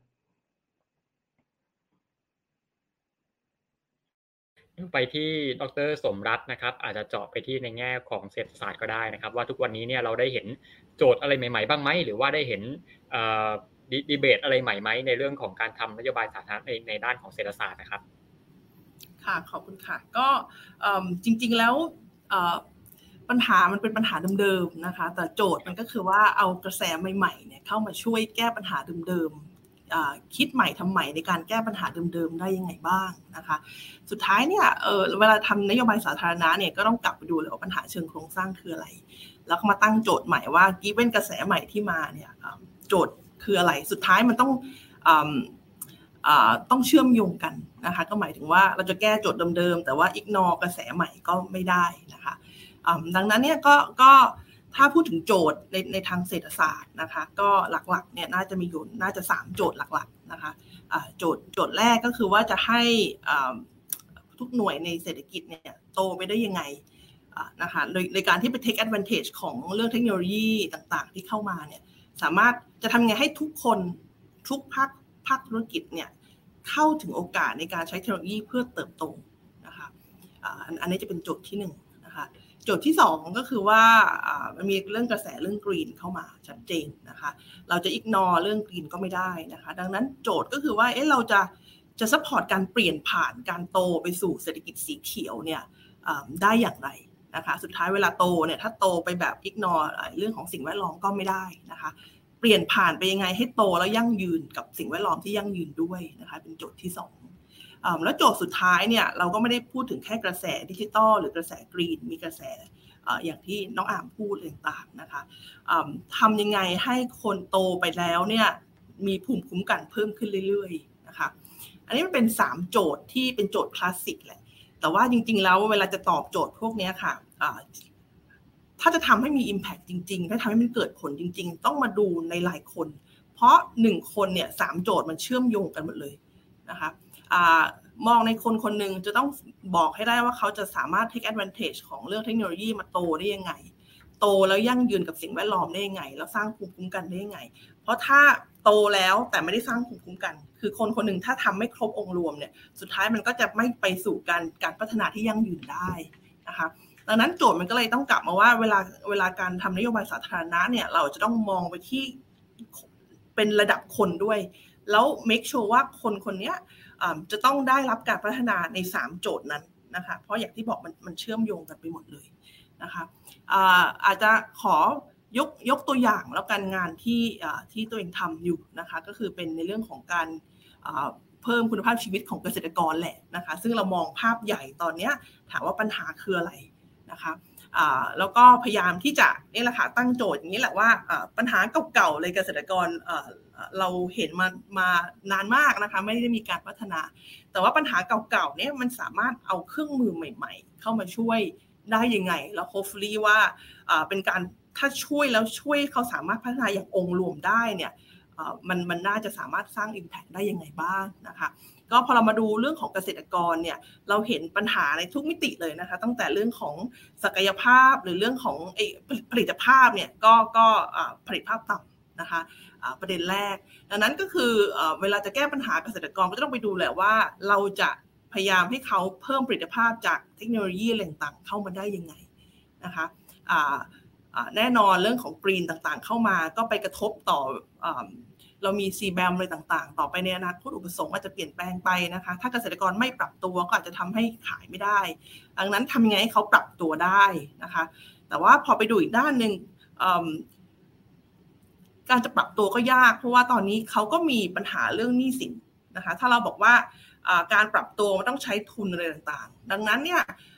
หรือการเข้าถึงเทคโนโลยีก็ต้องใช้ทุนเหมือนกัน นะคะแต่ในขณะนี้ณณจุดจุดนี้มันยังไปไหนไม่ได้เลยเพราะว่าเกษตรกรทุกคนตอนนี้มีหนี้สินเยอะมากเลยอยู่ในวงจรหนี้สิน แล้วจริง ๆ แล้วหนี้มากพอที่จะจริง ๆ การก่อนหนี้ใหม่มันทำได้ยากขึ้นแล้วนะคะดังนั้นการจะบอกว่าให้เขาโตเนี่ยเราก็จะต้องกลับไปดูสเต็ปแรกกันว่าเอ๊ะเราจะโตไปเนี่ยปัญหาไอ้เรื่องของภูมิคุ้มกันเรื่องของความเปราะบางตัวนี้จะต้องแก้ไขอย่างไรนะคะ ดังนั้นการแก้ไขปัญหาเกษตรกรเนี่ยพอมองภาพรวมแล้วอะมันจะทำให้เรา prioritize ได้นะคะว่าถ้าจะให้เขาสามารถที่จะโตได้เนี่ยมันจะต้อง relax อะไรบ้าง อย่างแน่นอนว่าหนึ่งคือปัญหาหนี้สินที่เราจะต้องเข้าเข้าไปแก้ไขปัญหานะคะในขณะเดียวกันเนี่ยแก้ไขปัญหาหนี้สินจริง ๆ ก็แก้ยาก เพราะว่าถ้าเขาไม่มีรายได้เนี่ยเขาก็ไม่สามารถได้ชำระหนี้ได้นะคะ ดังนั้นเวลาแก้ก็ต้องแก้ไปพร้อม ๆ กัน คือในขณะเดียวกันก็คือพยายามที่จะทำไงให้ให้การแก้ไขปัญหานี้นี้สินมันเดินไปได้ ก็คือว่าเรื่องของการแก้ไขปัญหานี้เก่าเนี่ยทำยังไงที่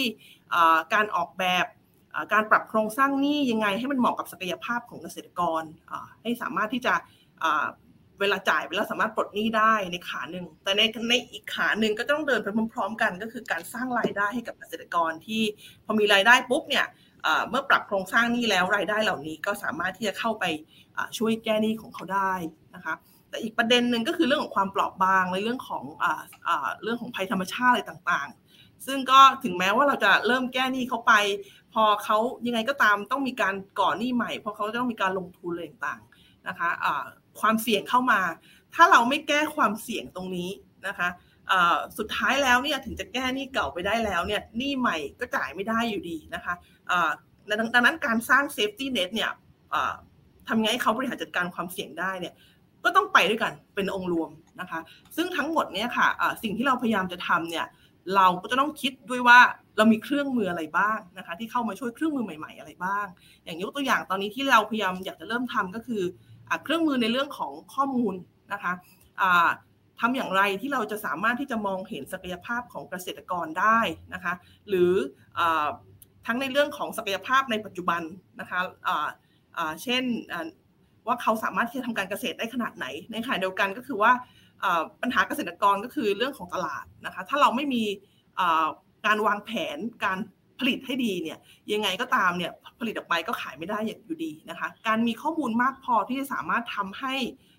ภาพใหญ่เนี่ย วางแผนการผลิตของทั้งประเทศได้หรือเปล่านะคะ เพื่อสุดท้ายแล้วเวลาขายจะได้ขายได้ได้ในราคาที่ดีนะคะการมีข้อมูลมากพอที่จะทำให้เกษตรกรตัวเองเนี่ย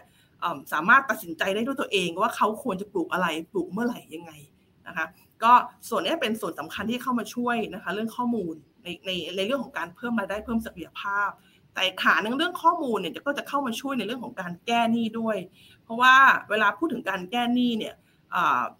ฝั่งศักยภาพของเกษตรกรในการจ่ายหนี้คืนก็ต่างกันนะคะฝั่งสถานการณ์หนี้ของเกษตรกรก็ต่างกัน ดังนั้นถ้าเราบอกว่าเกษตรกรแต่ละคนสมมติมีหนี้เท่ากันเนี่ยจะให้มีแผนในการปรับโครงสร้างหนี้เหมือนกันเนี่ยก็สุดท้ายผลก็อาจจะออกมาไม่เหมือนกันนะคะเพราะว่าบางคนเนี่ยแผนอย่างนี้ก็ทำไม่ได้เพราะศักยภาพเขาต่ำกว่านะคะดังนั้นการออกแบบไอไอโปรแกรมปรับโครงสร้างหนี้เนี่ยมันก็ต้องกลับมาดูด้วยว่า ทั้งฝั่งสถานะหนี้และฝั่งศักยภาพของเกษตรกรเองว่าเขาสามารถที่จะเซอร์วิสนี้ได้ได้ได้ขนาดไหนนะคะนี่คือเป็นประเด็นของข้อมูลนะคะในส่วนอื่นๆ ก็คืออย่างยกตัวอย่างเช่นเรื่องของเทคโนโลยีอื่น ๆ ที่เราเอาเข้าเข้ามาช่วยออย่างถ้าไปพูดถึงการการสร้างภูมิคุ้มกันนะคะทางสถาบันก็ทำในอีก อีกประเด็นหนึ่งก็คือเรื่องของการทำประกันภัยพืชผลที่ดีขึ้นกว่าเดิมนะคะ ในปัจจุบันเนี่ยเกษตรกรของเราเนี่ยก็มีแหละเยียวยาภาครัฐนะคะ ถ้าเกิดภัยพิบัติขึ้นก็มีการเยียวยานะคะมีประกันภัยพืชผลด้วยนะคะ ว่าถ้าสมมติเกิดภัยพิบัติขึ้นเนี่ยนอกจากจะได้แค่เยียวยาแล้วเนี่ยก็จะได้ค่าสินไหมทดแทนจากภาครัฐด้วย แต่ปัญหาปัจจุบันก็คือประสิทธิภาพของโครงการเหล่านี้ยังไม่ดีพอสุดท้ายแล้วเนี่ย มันมี safety net แต่ safety net ที่ไม่มีประสิทธิภาพเนี่ยมันไม่ทำให้เกิดผลนะคะอีหนำซ้ำเนี่ยไปทำให้ภาครัฐมีงบจ่ายงบประมาณไปเยอะมากเลยนะคะ แต่ว่าผลอาจจะไม่เกิดขึ้น ประสิทธิภาพที่ไม่ดีอาจจะเกิดมาจากเรื่องของการตอนเนี้ยเราใช้คนเป็นหลักในการลงไปบอกว่าที่ไหนเสียหายที่ไหนควรจะได้รับการเยียวยานะคะ ซึ่งการใช้คนเนี่ยข้อเสียก็คือมันค่อนข้าง subjective นะคะ มันจะไม่โปร่งใสด้วยหนึ่งนะคะ แต่สำคัญกว่านั้นก็คือมันอาจจะช้า ช้าไปนะคะ แล้วคนก็อาจจะไม่สามารถที่จะมองได้อย่างถูกต้องนะคะะสิ่งที่เราพยายามจะทำก็คืออาจจะใช้เอาเทคโนโลยีเข้าไปมากกว่านี้นะคะ ในปัจจุบันเนี่ยข้อมูลในระดับแปลงของเกษตรกรแต่ละคนเนี่ยเรามีอยู่แล้วนะคะจากกระทรวงเกษตร เราเอาข้อมูลเหล่านี้ไปเชื่อมโยงระดับแปลงกับเทคโนโลยีเช่นภาพถ่ายดาวเทียมที่มันสามารถที่จะมองเห็นได้ชัดเจนมากขึ้นนะคะว่า แล้วก็รวดเร็วด้วยว่าที่ไหนเสียหาย ถ้าเสียหายปุ๊บก็สามารถที่จะ จ่ายเยียวยาจ่าย compensation ได้อย่างถูกต้องและอย่างรวดเร็วนะคะ เป็นต้นซึ่งเนี่ยค่ะก็เป็นเป็นเป็นเป็นตัวอย่างของการที่บอกว่าไอการแก้ไขปัญหาเนี่ยหนึ่งคือองค์รวมและสองก็คือต้องเอาไอ้พวกเทคโนโลยีเอาอะไรเข้าไปช่วยได้มากขึ้นนะคะครับขอบคุณคุณสมรัตน์นะครับไปที่อาจารย์อภิวัตนะครับ ในประเด็นเรื่องเมืองเนี่ยอย่างก่อนในนี้อาจารย์พูดถึงเรื่องหนึ่งแล้วคือเรื่องของการวางผังเมืองนะครับ อาจจะให้อาจารย์ยก เคสเพิ่มนิดนึงนะครับ ว่ามันมีโจทย์อะไรใหม่ไหมในเรื่องของการวิจัยเรื่องการพัฒนาเมืองนะครับ อย่างเช่นในตอนนี้ที่ว่าเรามีเรามีปัญหาเรื่องของวิกฤตโรคระบาดนะครับ รวมถึงมีของเทรนเรื่องของ inclusivity ที่กำลังมาแรงขึ้นนะครับ โจทย์เรื่องเมืองมีอะไรใหม่บ้างในตอนนี้ เรื่องของการทำวิจัยครับเอ่อคือคือผมขอใช้โจทย์เรื่องเมืองตอบโจทย์ใหญ่ของการเสวนาวันนี้แล้วกันว่าเอ่อคือคื อย่างที่ที่อาจารย์สมรัตน์บอกก็คือว่าจริงๆแล้วเนี่ยมันก็คือความท้าทายใหม่ๆ ต่างๆนะไม่ว่าจะเป็นเรื่องกรีนเรื่อง climate change โลกรวน เรื่องกรีน เรื่องโรคระบาดอะไรพวกนี้นะฮะผมคิดว่าเรื่องพวกนี้มันเป็นเรื่องที่เราพอรู้กันอยู่แล้วนะประชากรย้ายเข้ามาในเมืองคนแก่มากขึ้นนะฮะอย่างที่ท่านอาจารย์มิ่งสันได้ได้บอกไปแต่ผมคิดว่าโจทย์ ที่มันสำคัญกว่าที่ผมอยากจะฝากในวันนี้ก็คือเราจะปรับเปลี่ยนกระบวนทัศน์ แล้วก็กระบวนการของการออกแบบ แล้วก็ดำเนินการด้านนโยบายสาธารณะ ด้านเมืองอย่างไรที่มันจะมันจะตอบโจทย์ในปัจจุบันและอนาคตได้ไม่ว่าในเชิงสาระมันจะเป็นเรื่องกรีนไม่ว่าจะเป็นเรื่องอินคลูซีฟเรื่องอะไรก็ตามผมคิดว่าประเด็นหลักมาอยู่ตรงที่ว่า คือนักวางแผนเองเนี่ยนะก็ไม่แน่ใจว่าจะผูกโยงไปในเรื่องของในระดับมหาภาคของประเทศได้มากน้อยขนาดไหน แต่ว่าอย่างน้อยในเรื่องของการพัฒนาเมืองเนี่ยมันคงหนีไม่พ้นว่าเราคงจะต้องสร้างขีดความสามารถของของรัฐนะครับขีดความสามารถของเจ้าหน้าที่รัฐ แต่ว่าไอการสร้างขีดความสามารถของเจ้าหน้าที่รัฐเนี่ยมันก็คงจะไม่ใช่การส่งคนไปเทรนนะเพราะอันนั้นมันเป็นเทคนิค เป็น technical capacity ซึ่งซึ่งผมอาจจะต้องเคลียร์นิดนึงว่าผมคิดว่า technical capacity ของรัฐไทยเนี่ยสูงกว่าเดิมอยู่แล้วล่ะนะครับแล้วก็แต่ว่าความสามารถของรัฐไทยสูงกว่าเดิมก็จริงไม่ได้หมายความว่าในเชิง ranking จะดีเท่าเดิมนะฮะนี่ก็คือตอบคุณฉัตรนิดนึงเพราะว่ามันมีเรื่องของ relative คือเราดีขึ้นกว่าเดิม ไม่ได้หมายความว่าเราจะ ranking ดีขึ้นกว่าเดิมนะเพราะว่าอัตราการ ดีขึ้นของเราอาจจะช้ากว่าอัตราการดีขึ้นของเกาหลีนะครับดังนั้นเราเราเปรียบเทียบไม่ได้ระหว่าง relative กับ absolute เพราะของผมก็คือว่า ถ้าเอามองเฉพาะในเชิง absolute capacity ของรัฐไทยเนี่ยนะครับ technical capacity เนี่ยดีขึ้นแน่นอนนะฮะพิมพ์ดีดไม่มีใครใช้พิมพ์ดีดแบบเดิม คอมพิวเตอร์ใช้ได้มากขึ้น แม้ว่าจะไม่ได้เก่งอย่างที่เราคิดว่าเขาควรจะเป็นดังนั้นปัญหามาอยู่ตรง subjective นะครับระหว่าง ไอ้ตัว expectation กลับเป็นเรื่องเดิม expectation กับตัว capacity จริงๆของเขา แต่ปัญหาของเจ้าหน้าที่รัฐไทย capacity ในเรื่องของนโยบายสาธารณะไม่ได้อยู่ตรงในเชิงเทคนิค เท่ากับคือมีนะครับไม่ได้บอกว่ามีเท่ากับความสามารถในการจัดการกับความต้องการของคนที่หลากหลาย แล้วก็เป็นพลวัตมากขึ้นดังนั้น capacity ที่ขาดไปของเจ้าหน้าที่ทางด้านผังเมืองและพัฒนาเมืองแล้วกันผมคงไม่ก้าวล่วงไปในเรื่องอื่น ความสามารถของรัฐในการที่จะเป็นผู้ประสานประโยชน์จัดการกับความขัดแย้งเนี่ยน้อยมากนะครับเพราะเรายังคิดว่าเจ้าหน้าที่รัฐมีหน้าที่การออกแบบนโยบาย จริงๆ หน้าที่ของเจ้าหน้าที่รัฐคือจะต้องออกแบบกระบวนการนโยบายนะครับอย่างไรให้พลเมืองเนี่ยสามารถเข้ามามีส่วนร่วมในการออกแบบนโยบายนั้นแล้ว เป็นไปตาม expectation ของประชาชน นะฮะคือคือนโยบายสาธารณะนี่มันไม่ใช่แค่ เราจะมี global optimum ในเชิงการ run model equilibrium model แล้วคิดว่าอันนี้มันเป็นสิ่งที่ดีที่สุดสำหรับสังคม อันนั้นคือ scientific rationality model ของ public policy แต่ตอนนี้ผมต้องการเสนอว่าเราต้อง move จาก scientific rationality ไปที่ negotiative rationality หลักการเหตุผลไม่ได้ตั้งอยู่บนฐานว่ามันมีคำตอบหนึ่งเดียวที่จะที่ทุกคนจะยอมรับได้ แต่คำตอบมันมาจากการเจราจาต่อรองกับกับคนในสังคมนะอันนี้เราเรียกว่า negotiative rationality ซึ่งหนีไม่พ้นการการออกแบบกระบวนการนโยบายสาธารณะใหม่ ทีนี้แน่นอนมันมีปัญหาในเชิงสเกลนะฮะว่าถ้าเกิดให้ทุกคนที่อยู่ในกรุงเทพมหานครออกแบบนโยบายสาธารณะด้านเมือง ให้กับคนทั้งประเทศเนี่ยมันไม่มีทางที่จะทำได้ เพราะว่ามันมีความหลากหลายของความต้องการของคนในเมือง การเดินทางที่แตกต่างกัน ภูมิประเทศที่แตกต่างกันนะฮะสิ่งต่างๆ เหล่านี้นั่นคือเหตุผลว่าทำไมไอ้ตัวสิ่งที่เรียกว่าการออกแบบ คืออันนี้ไม่ใช่แค่ปัญหา top down bottom up แต่เป็นปัญหาเบสิกที่สุดของสิ่งที่เรียกว่า theory หรือว่า assumption พื้นฐานของสิ่งที่เรียกว่ากระบวนการนโยบายสาธารณะนะครับดังนั้นสำหรับผมเนี่ยในเชิงผังเมืองเนี่ยตอนนี้ movement ก็คือว่า เราต้องพยายามสร้างกระบวนการในการออกแบบนโยบายสาธารณะให้ให้อยู่ในสเกลที่ไม่เล็กเกินไปนะคือถ้าแบบในระดับแบบบ้านไม่กี่หลัง หรือว่าย่านนี่ก็อาจจะแบบน้อยเป็นนิดหนึ่งแต่อย่างน้อยในระดับท้องถิ่น ไม่ว่าท้องถิ่นนั้นอาจจะเป็นเมืองเป็นภาคอะไรก็ขึ้นอยู่กับกับเรื่องที่เราต้องการจะออกแบบ ให้มันเป็นเงื่อนไข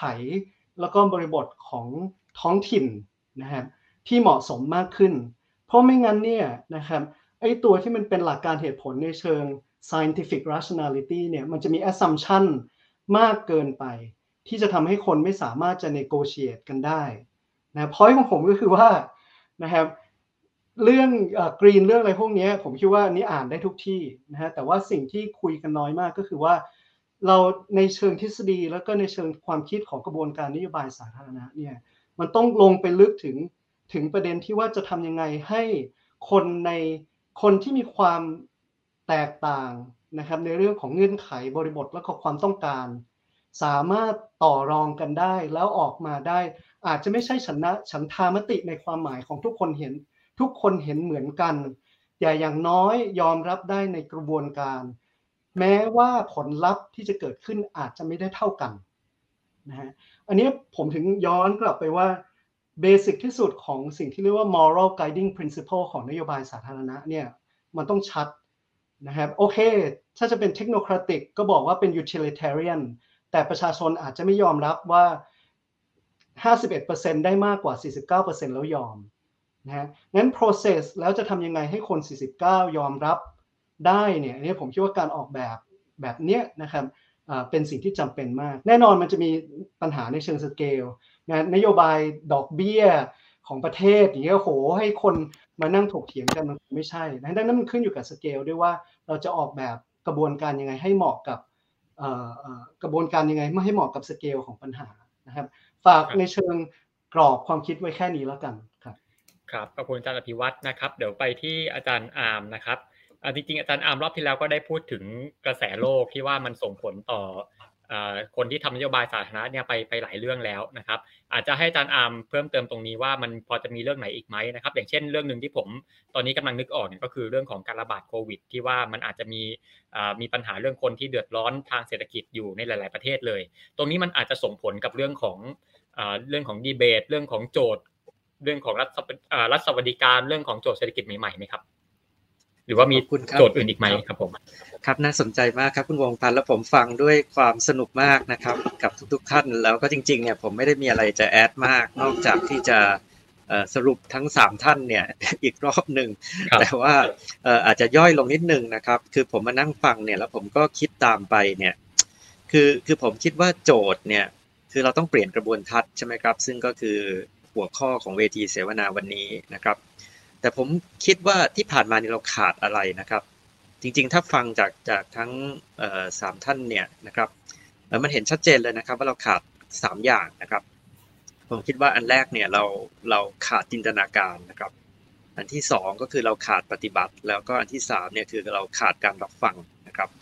ผมอาจจะขยายนิดนึงทีละข้อนะครับก็คือข้อแรกเนี่ยนะครับ ผมผมคิดว่าทั้งอาจารย์สมรัตน์นะครับ ทั้งอาจารย์อภิวัตรนะครับ ก็ได้พูดถึงว่าจริง ๆ แล้วเนี่ยมันเป็นยุคที่ปัญหาเนี่ยมันเปลี่ยนเร็วนะครับ แล้วก็หลายอย่างเนี่ยความรู้มันตามไม่ทันปัญหาด้วยซ้ำนะครับ หรือหลายอย่างเราจะใช้ความรู้เก่ามาก็ไม่ได้นะครับที่คุณฉัตรพูดถึงว่าเราเนี่ยสวมหมวก technocrat กันมาตลอด เรามักจะคิดว่า technocrat เนี่ยมีสิ่งที่ technocrat คิดว่าเป็นอาวุธของ technocrat ก็คือ expertise นะครับความเชี่ยวชาญเฉพาะด้านนะครับเทคโนแครดก็แบ่งกล่องแบ่งเรื่องนะครับ แล้วก็มี methodology นะครับมีเครื่องมือทางวิชาการนะครับแต่ว่าอันนึงที่ผมพยายามจะชวนคุยตั้งแต่รอบแรกเนี่ยนะครับก็คือก็คือการเขย่าเทคโนแครดนะครับผมว่าเทคโนแครดเนี่ยต้องเข้าใจความเชื่อมโยงมากขึ้นออนอกจากศาสตร์แล้วต้องเข้าใจศิลปะมากขึ้นนะครับผมคิดว่าเทคโนแครดเนี่ย ต้องใช้จินตนาการมากขึ้นนะครับ ไม่ได้คิดแต่ว่ามันมีตำราหรือมันมีคำตอบที่เป็นมาตรฐานคำตอบที่ดีที่สุด เราแค่ไปหาคำตอบนั้นมา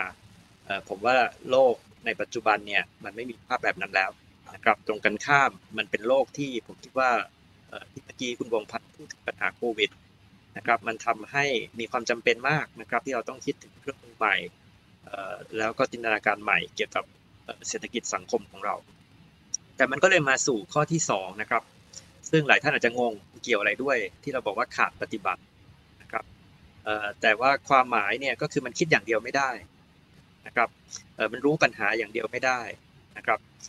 แน่นอนในวงการวิจัยเนี่ยเราชอบพูดหยอกล้อกันเองนะครับว่าเป็นงานวิจัยขึ้นหิ่งเป็นอะไรนะครับ แต่จริง ๆ อันนี้มันมีความสำคัญนะครับ ผมคิดว่าเมื่อกี้ทั้งอาจารย์สมรัตน์ทั้งอาจารย์อภิวัตทั้งคุณฉัดเนี่ยก็แตะแล้วนะครับว่าการปฏิบัติเนี่ยมันมีความสำคัญในแง่ที่เราจะได้รู้นะครับว่าข้อเสนอทางนโยบายสาธารณะของเราเนี่ยมันใช้ได้ไหมเมื่อเอาไปปรับกับโลกความเป็นจริงแล้วมันมีปัญหาอะไรนะครับบางอย่างเนี่ยนะครับเราอาจจะคิด นะครับเราอาจจะวางแผนอาจจะคิดตามหลักวิชาการ แต่ว่าพอเอาไปปฏิบัติในโลกความเป็นจริง ก็ต้องมีการปรับทูลให้เหมาะสมให้เข้ากับบริบทให้ใช้ได้นะครับแต่จริง ๆ อันเนี้ยนะครับถ้าเกิดว่ามันมีอีก approach หนึ่งของนโยบายสาธารณะ ซึ่งตอนนี้ก็เริ่มเป็นที่นิยมใช่ไหมครับที่บางคนเรียกเป็น design thinking school ครับซึ่งอันหนึ่งก็คือทำโปรโตไทป์แล้วก็ไปทดลอง แล้วก็ปรับโปรโตไทป์อย่างรวดเร็ว นะครับจริง ๆ แล้วเนี่ยในสหรัฐอเมริกาเนี่ยมันมีประเด็นหนึ่งที่น่าสนใจนะครับ อเมริกาตอนนี้เนี่ยอยากจะกลับมาทำภาคการผลิตนอกจากทำ R&D นะครับเพราะว่ามันมีความคิดในวงการวิทยาศาสตร์เทคโนโลยีของสหรัฐว่าทำ R&D อย่างเดียว แต่ว่าไม่มีภาคการผลิตภาคการผลิตเนี่ยต้องไปอยู่ที่เมืองจีนเนี่ยสุดท้ายเนี่ย R&D เนี่ยมันก็ไม่สามารถที่จะขยายหรือไปต่อได้ นะครับ เพราะฉะนั้นเนี่ยผมคิดว่ามันต้องมีการเอานโยบายมาทดลองแล้วก็มาปรับนะครับ เราต้องปฏิบัติเอ่อมากขึ้นนะครับ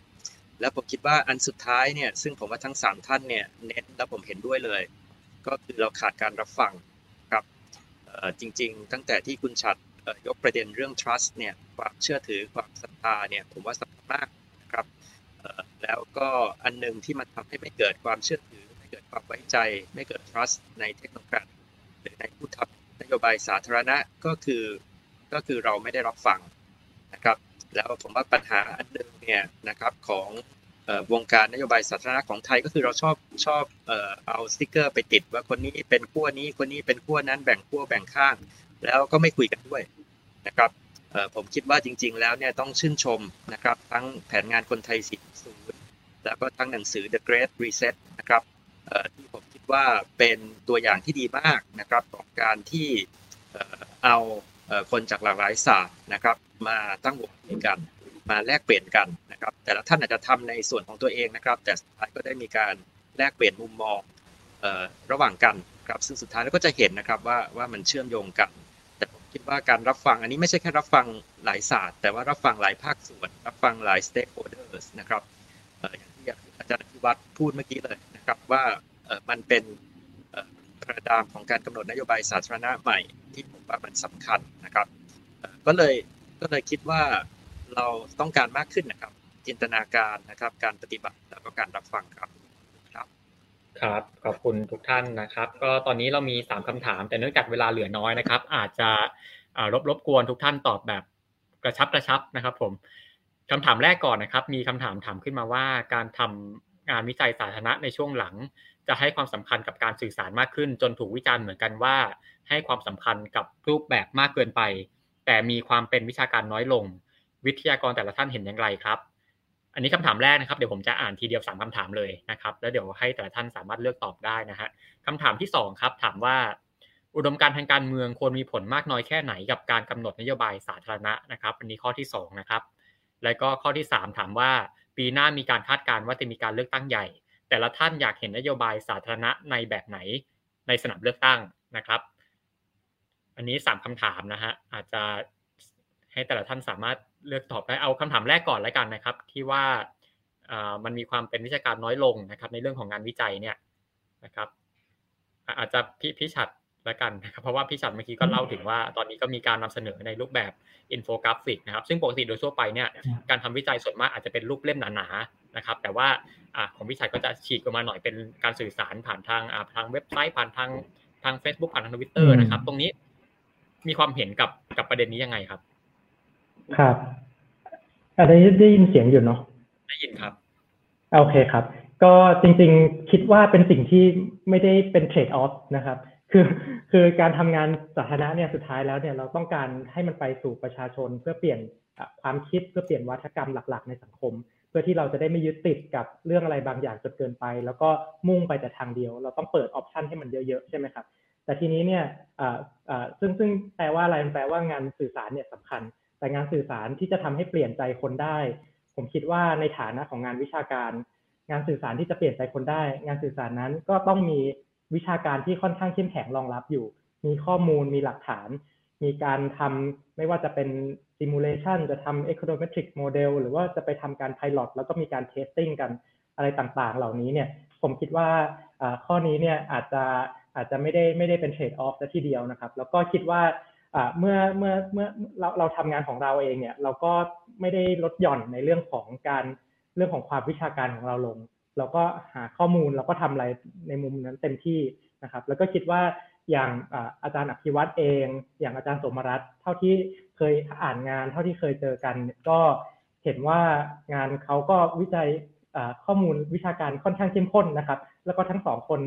ก็เป็นก็ก็เป็นคนที่ articulate สามารถสื่อสารให้กับสังคมได้อย่างดีนะครับ งานอาจารย์อาร์มี่ไม่ต้องพูดถึงครับ มีหนังสงหนังสืออะไรมากมายนะครับ แล้วก็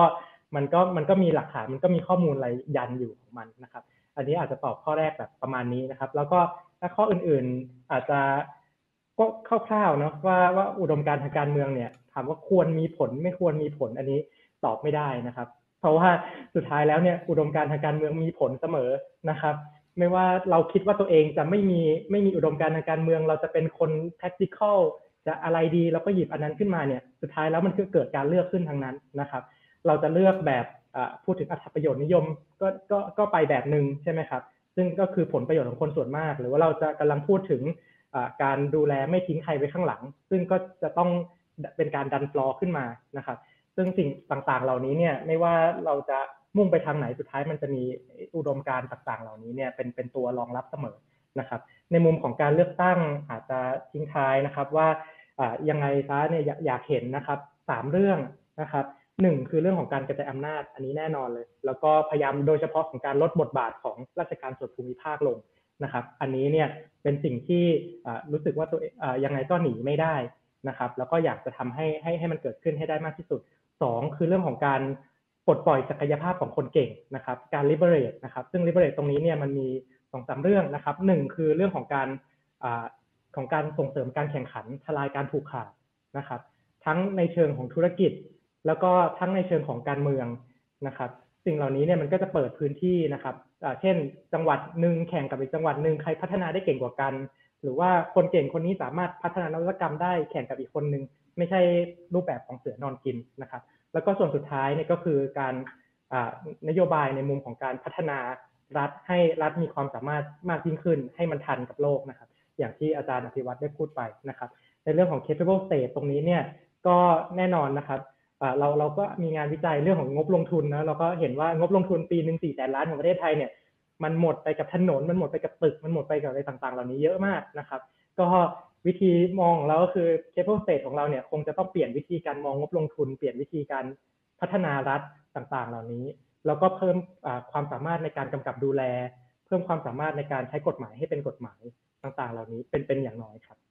ครับขอบคุณพี่ฉัดนะครับ ท่านต่อไปดรสมรัตน์นะครับ อาจารย์พิวัตรก่อนนะครับของผมเสริมสั้น ๆ เสริมคุณฉัดครับ ผมเห็นด้วยคือตอบคือตอบเหมือนกันหมดเลยเอ่อของข้อข้อสามผมเอ่อผมเอ่อขอเสริมเรื่องของการกระจายอำนาจนิดนึงก็คือเอ่อในเรื่องของการพัฒนาเมืองก็คือการลงทุนในระบบขนส่งมวลชนสาธารณะในต่างจังหวัดนะครับคิดว่าอันนี้เป็นจุดพลิกผันในระยะยาวมาก แต่ว่าในที่นี้ไม่จำเป็นต้อง เป็นในเรื่องของการลงทุนด้านระบบรางอย่างเดียวนะฮะแต่ว่าเป็นเรื่องอย่างเช่นระบบรถเมย์ที่ใช้แอปอะไรแบบนี้นะครับผมคิดว่าอันนี้เป็นเป็นจุดที่จะทำให้สิ่งที่เรียกว่าการกระจายอำนาจเนี่ยไม่ได้จบอยู่เพียงแค่ในการลงทุนในด้านอื่นทั่วไปนะฮะเรื่องขนส่งสาธารณะแล้วก็อันอีกอันหนึ่งนิดเดียวก็คือในเรื่องของการจัดสรรงบประมาณบางส่วนเพื่อการจัดทำงบประมาณแบบมีส่วนร่วม นะฮะ participatory budgeting อย่างน้อยกี่เปอร์เซ็นต์ก็ว่าไปนะครับของงบประมาณท้องถิ่น ผมคิดว่าอันนี้น่าจะเป็นส่วนหนึ่งที่จะทำให้รัฐในระดับท้องถิ่นสามารถที่จะสร้าง capacity ของตัวเองได้ในการบริหารจัดการท้องถิ่นครับสองสองข้อเสนอครับ ครับ ขอบคุณอาจารย์พิวัตรครับ ไปที่ดรสมรัตน์นะครับ ค่ะขอสั้น ๆ เลยค่ะ ขอเป็นเบอร์สามก่อนนะคะ ว่าอยากเห็นอะไรอของการเลือกตั้งใหญ่นโยบายสาธารณะควรเป็นแบบไหนนะคะ อยากเห็นการใช้ evidence based policy making มากขึ้นนะคะ อยากเห็นการใช้เครื่องมือใหม่ ๆ เข้ามาทำให้การทำนโยบายเนี่ยมองระยะยาวมากขึ้นนะคะทำให้การทำนโยบายมีส่วนร่วมมากขึ้น แล้วก็สำคัญก็คือการทำนโยบายเนี่ยทำยังไงให้รัฐเนี่ย สามารถที่จะทำให้มีประสิทธิภาพมากขึ้น แล้วก็สุดท้ายแล้วทำให้คนคนเนี่ยสามารถช่วยเหลือตัวเองได้มากขึ้นคือคือรัฐเอาเครื่องมือไปทำให้รัฐเนี่ยทำงานโดยที่ให้คนเนี่ยช่วยเหลือตัวเองให้ได้มากขึ้นนะคะนั่นนั่นก็หมายถึงว่าการออกแบบนโยบายในอนาคตทำอย่างไรที่สร้างแรงจูงใจอยู่นะคะไม่ ไม่ทำให้เกิดแรงจูงใจที่บิดเบี้ยวนะคะสามารถที่จะช่วยเหลือคนในในหมู่มากเลยนะในขณะเดียวกันก็คือสร้างเงื่อนไขอะไรต่างๆ ที่ทำให้คนเนี่ยสามารถที่จะคิดเองได้ แล้วก็มีแรงจูงใจอยู่นะคะแล้วก็ข้อหนึ่งนิดเดียวค่ะ ต่อจากฉัดเลยว่าสุดท้ายแล้วการสื่อสารผลงานวิจัยเนี่ยค่ะ น่าจะเป็นสิ่งสำคัญมากในการที่จะทำให้ผลงานวิจัยของเราเนี่ยเกิด Impact ได้ เพราะไม่งั้นถ้าเราทำไปถึงคุณภาพดีอย่างไร ถ้ามันตั้งอยู่เฉยๆมันก็อาจจะไม่ได้โดนออกเอาออกไปใช้เอาออกไปไปให้คนอื่นได้เห็นค่ะขอบคุณค่ะครับขอบคุณครับสุดท้ายครับอาจารย์อาร์มครับครับผมข้อเสริมข้อสองนิดหนึ่งนะครับผมผมคิดว่าทุกคนมีอุดมการทางการเมือง แล้วผมคิดว่าทุกนโยบายสาธารณะเนี่ยมันมีการเมือง อันนี้มันเป็นเรียกว่า นิยามของนโยบายสาธารณะนะครับ ว่านโยบายสาธารณะเนี่ยมันก็คือการเลือกอะมันคือ choice แล้วเมื่อไหร่ที่เราต้องเลือก มันก็มี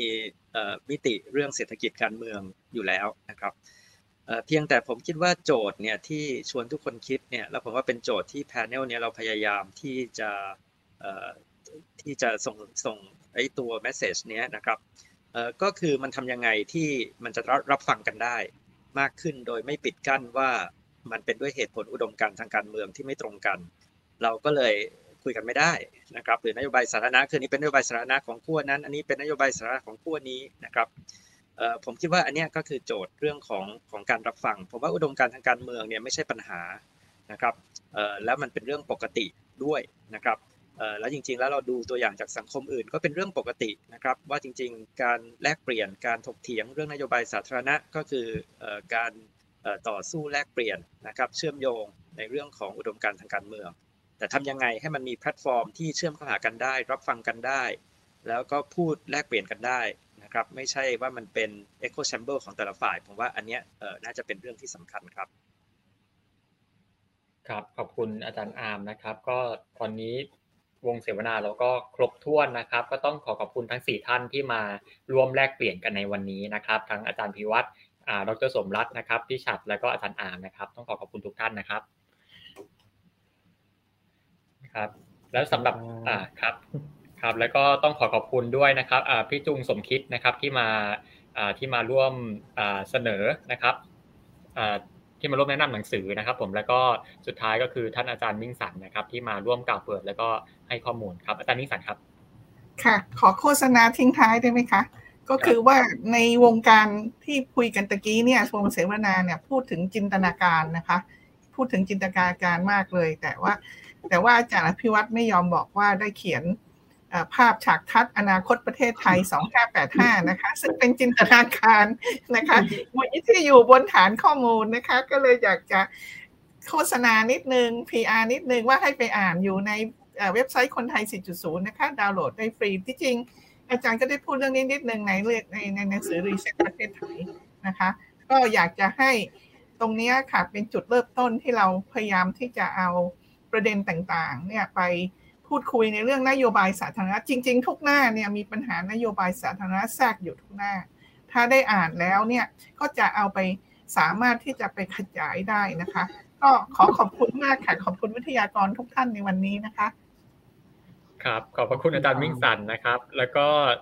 สุดท้ายนะครับ เราก็ขอโฆษณาเพิ่มอีกนิดนึงนะฮะก็คือหนังสือ Thailand The Great Reset นะครับตั้งหลักใหม่ประเทศไทยแห่งอนาคตนะครับ สามารถดาวน์โหลดได้ในรูปแบบอีบุ๊กนะครับ ตอนนี้เราขึ้นให้สแกน QR code ให้ดาวน์โหลดได้ สามารถดาวน์โหลดได้ฟรี นะครับหรือว่าอาจจะเข้าไปที่ทางเว็บไซต์ d 1 1 w o r l d นะครับแล้วก็เลื่อนลงมาตรงแบนเนอร์นะครับก็จะมีลิงก์ให้ดาวน์โหลดอยู่เหมือนกันนะครับ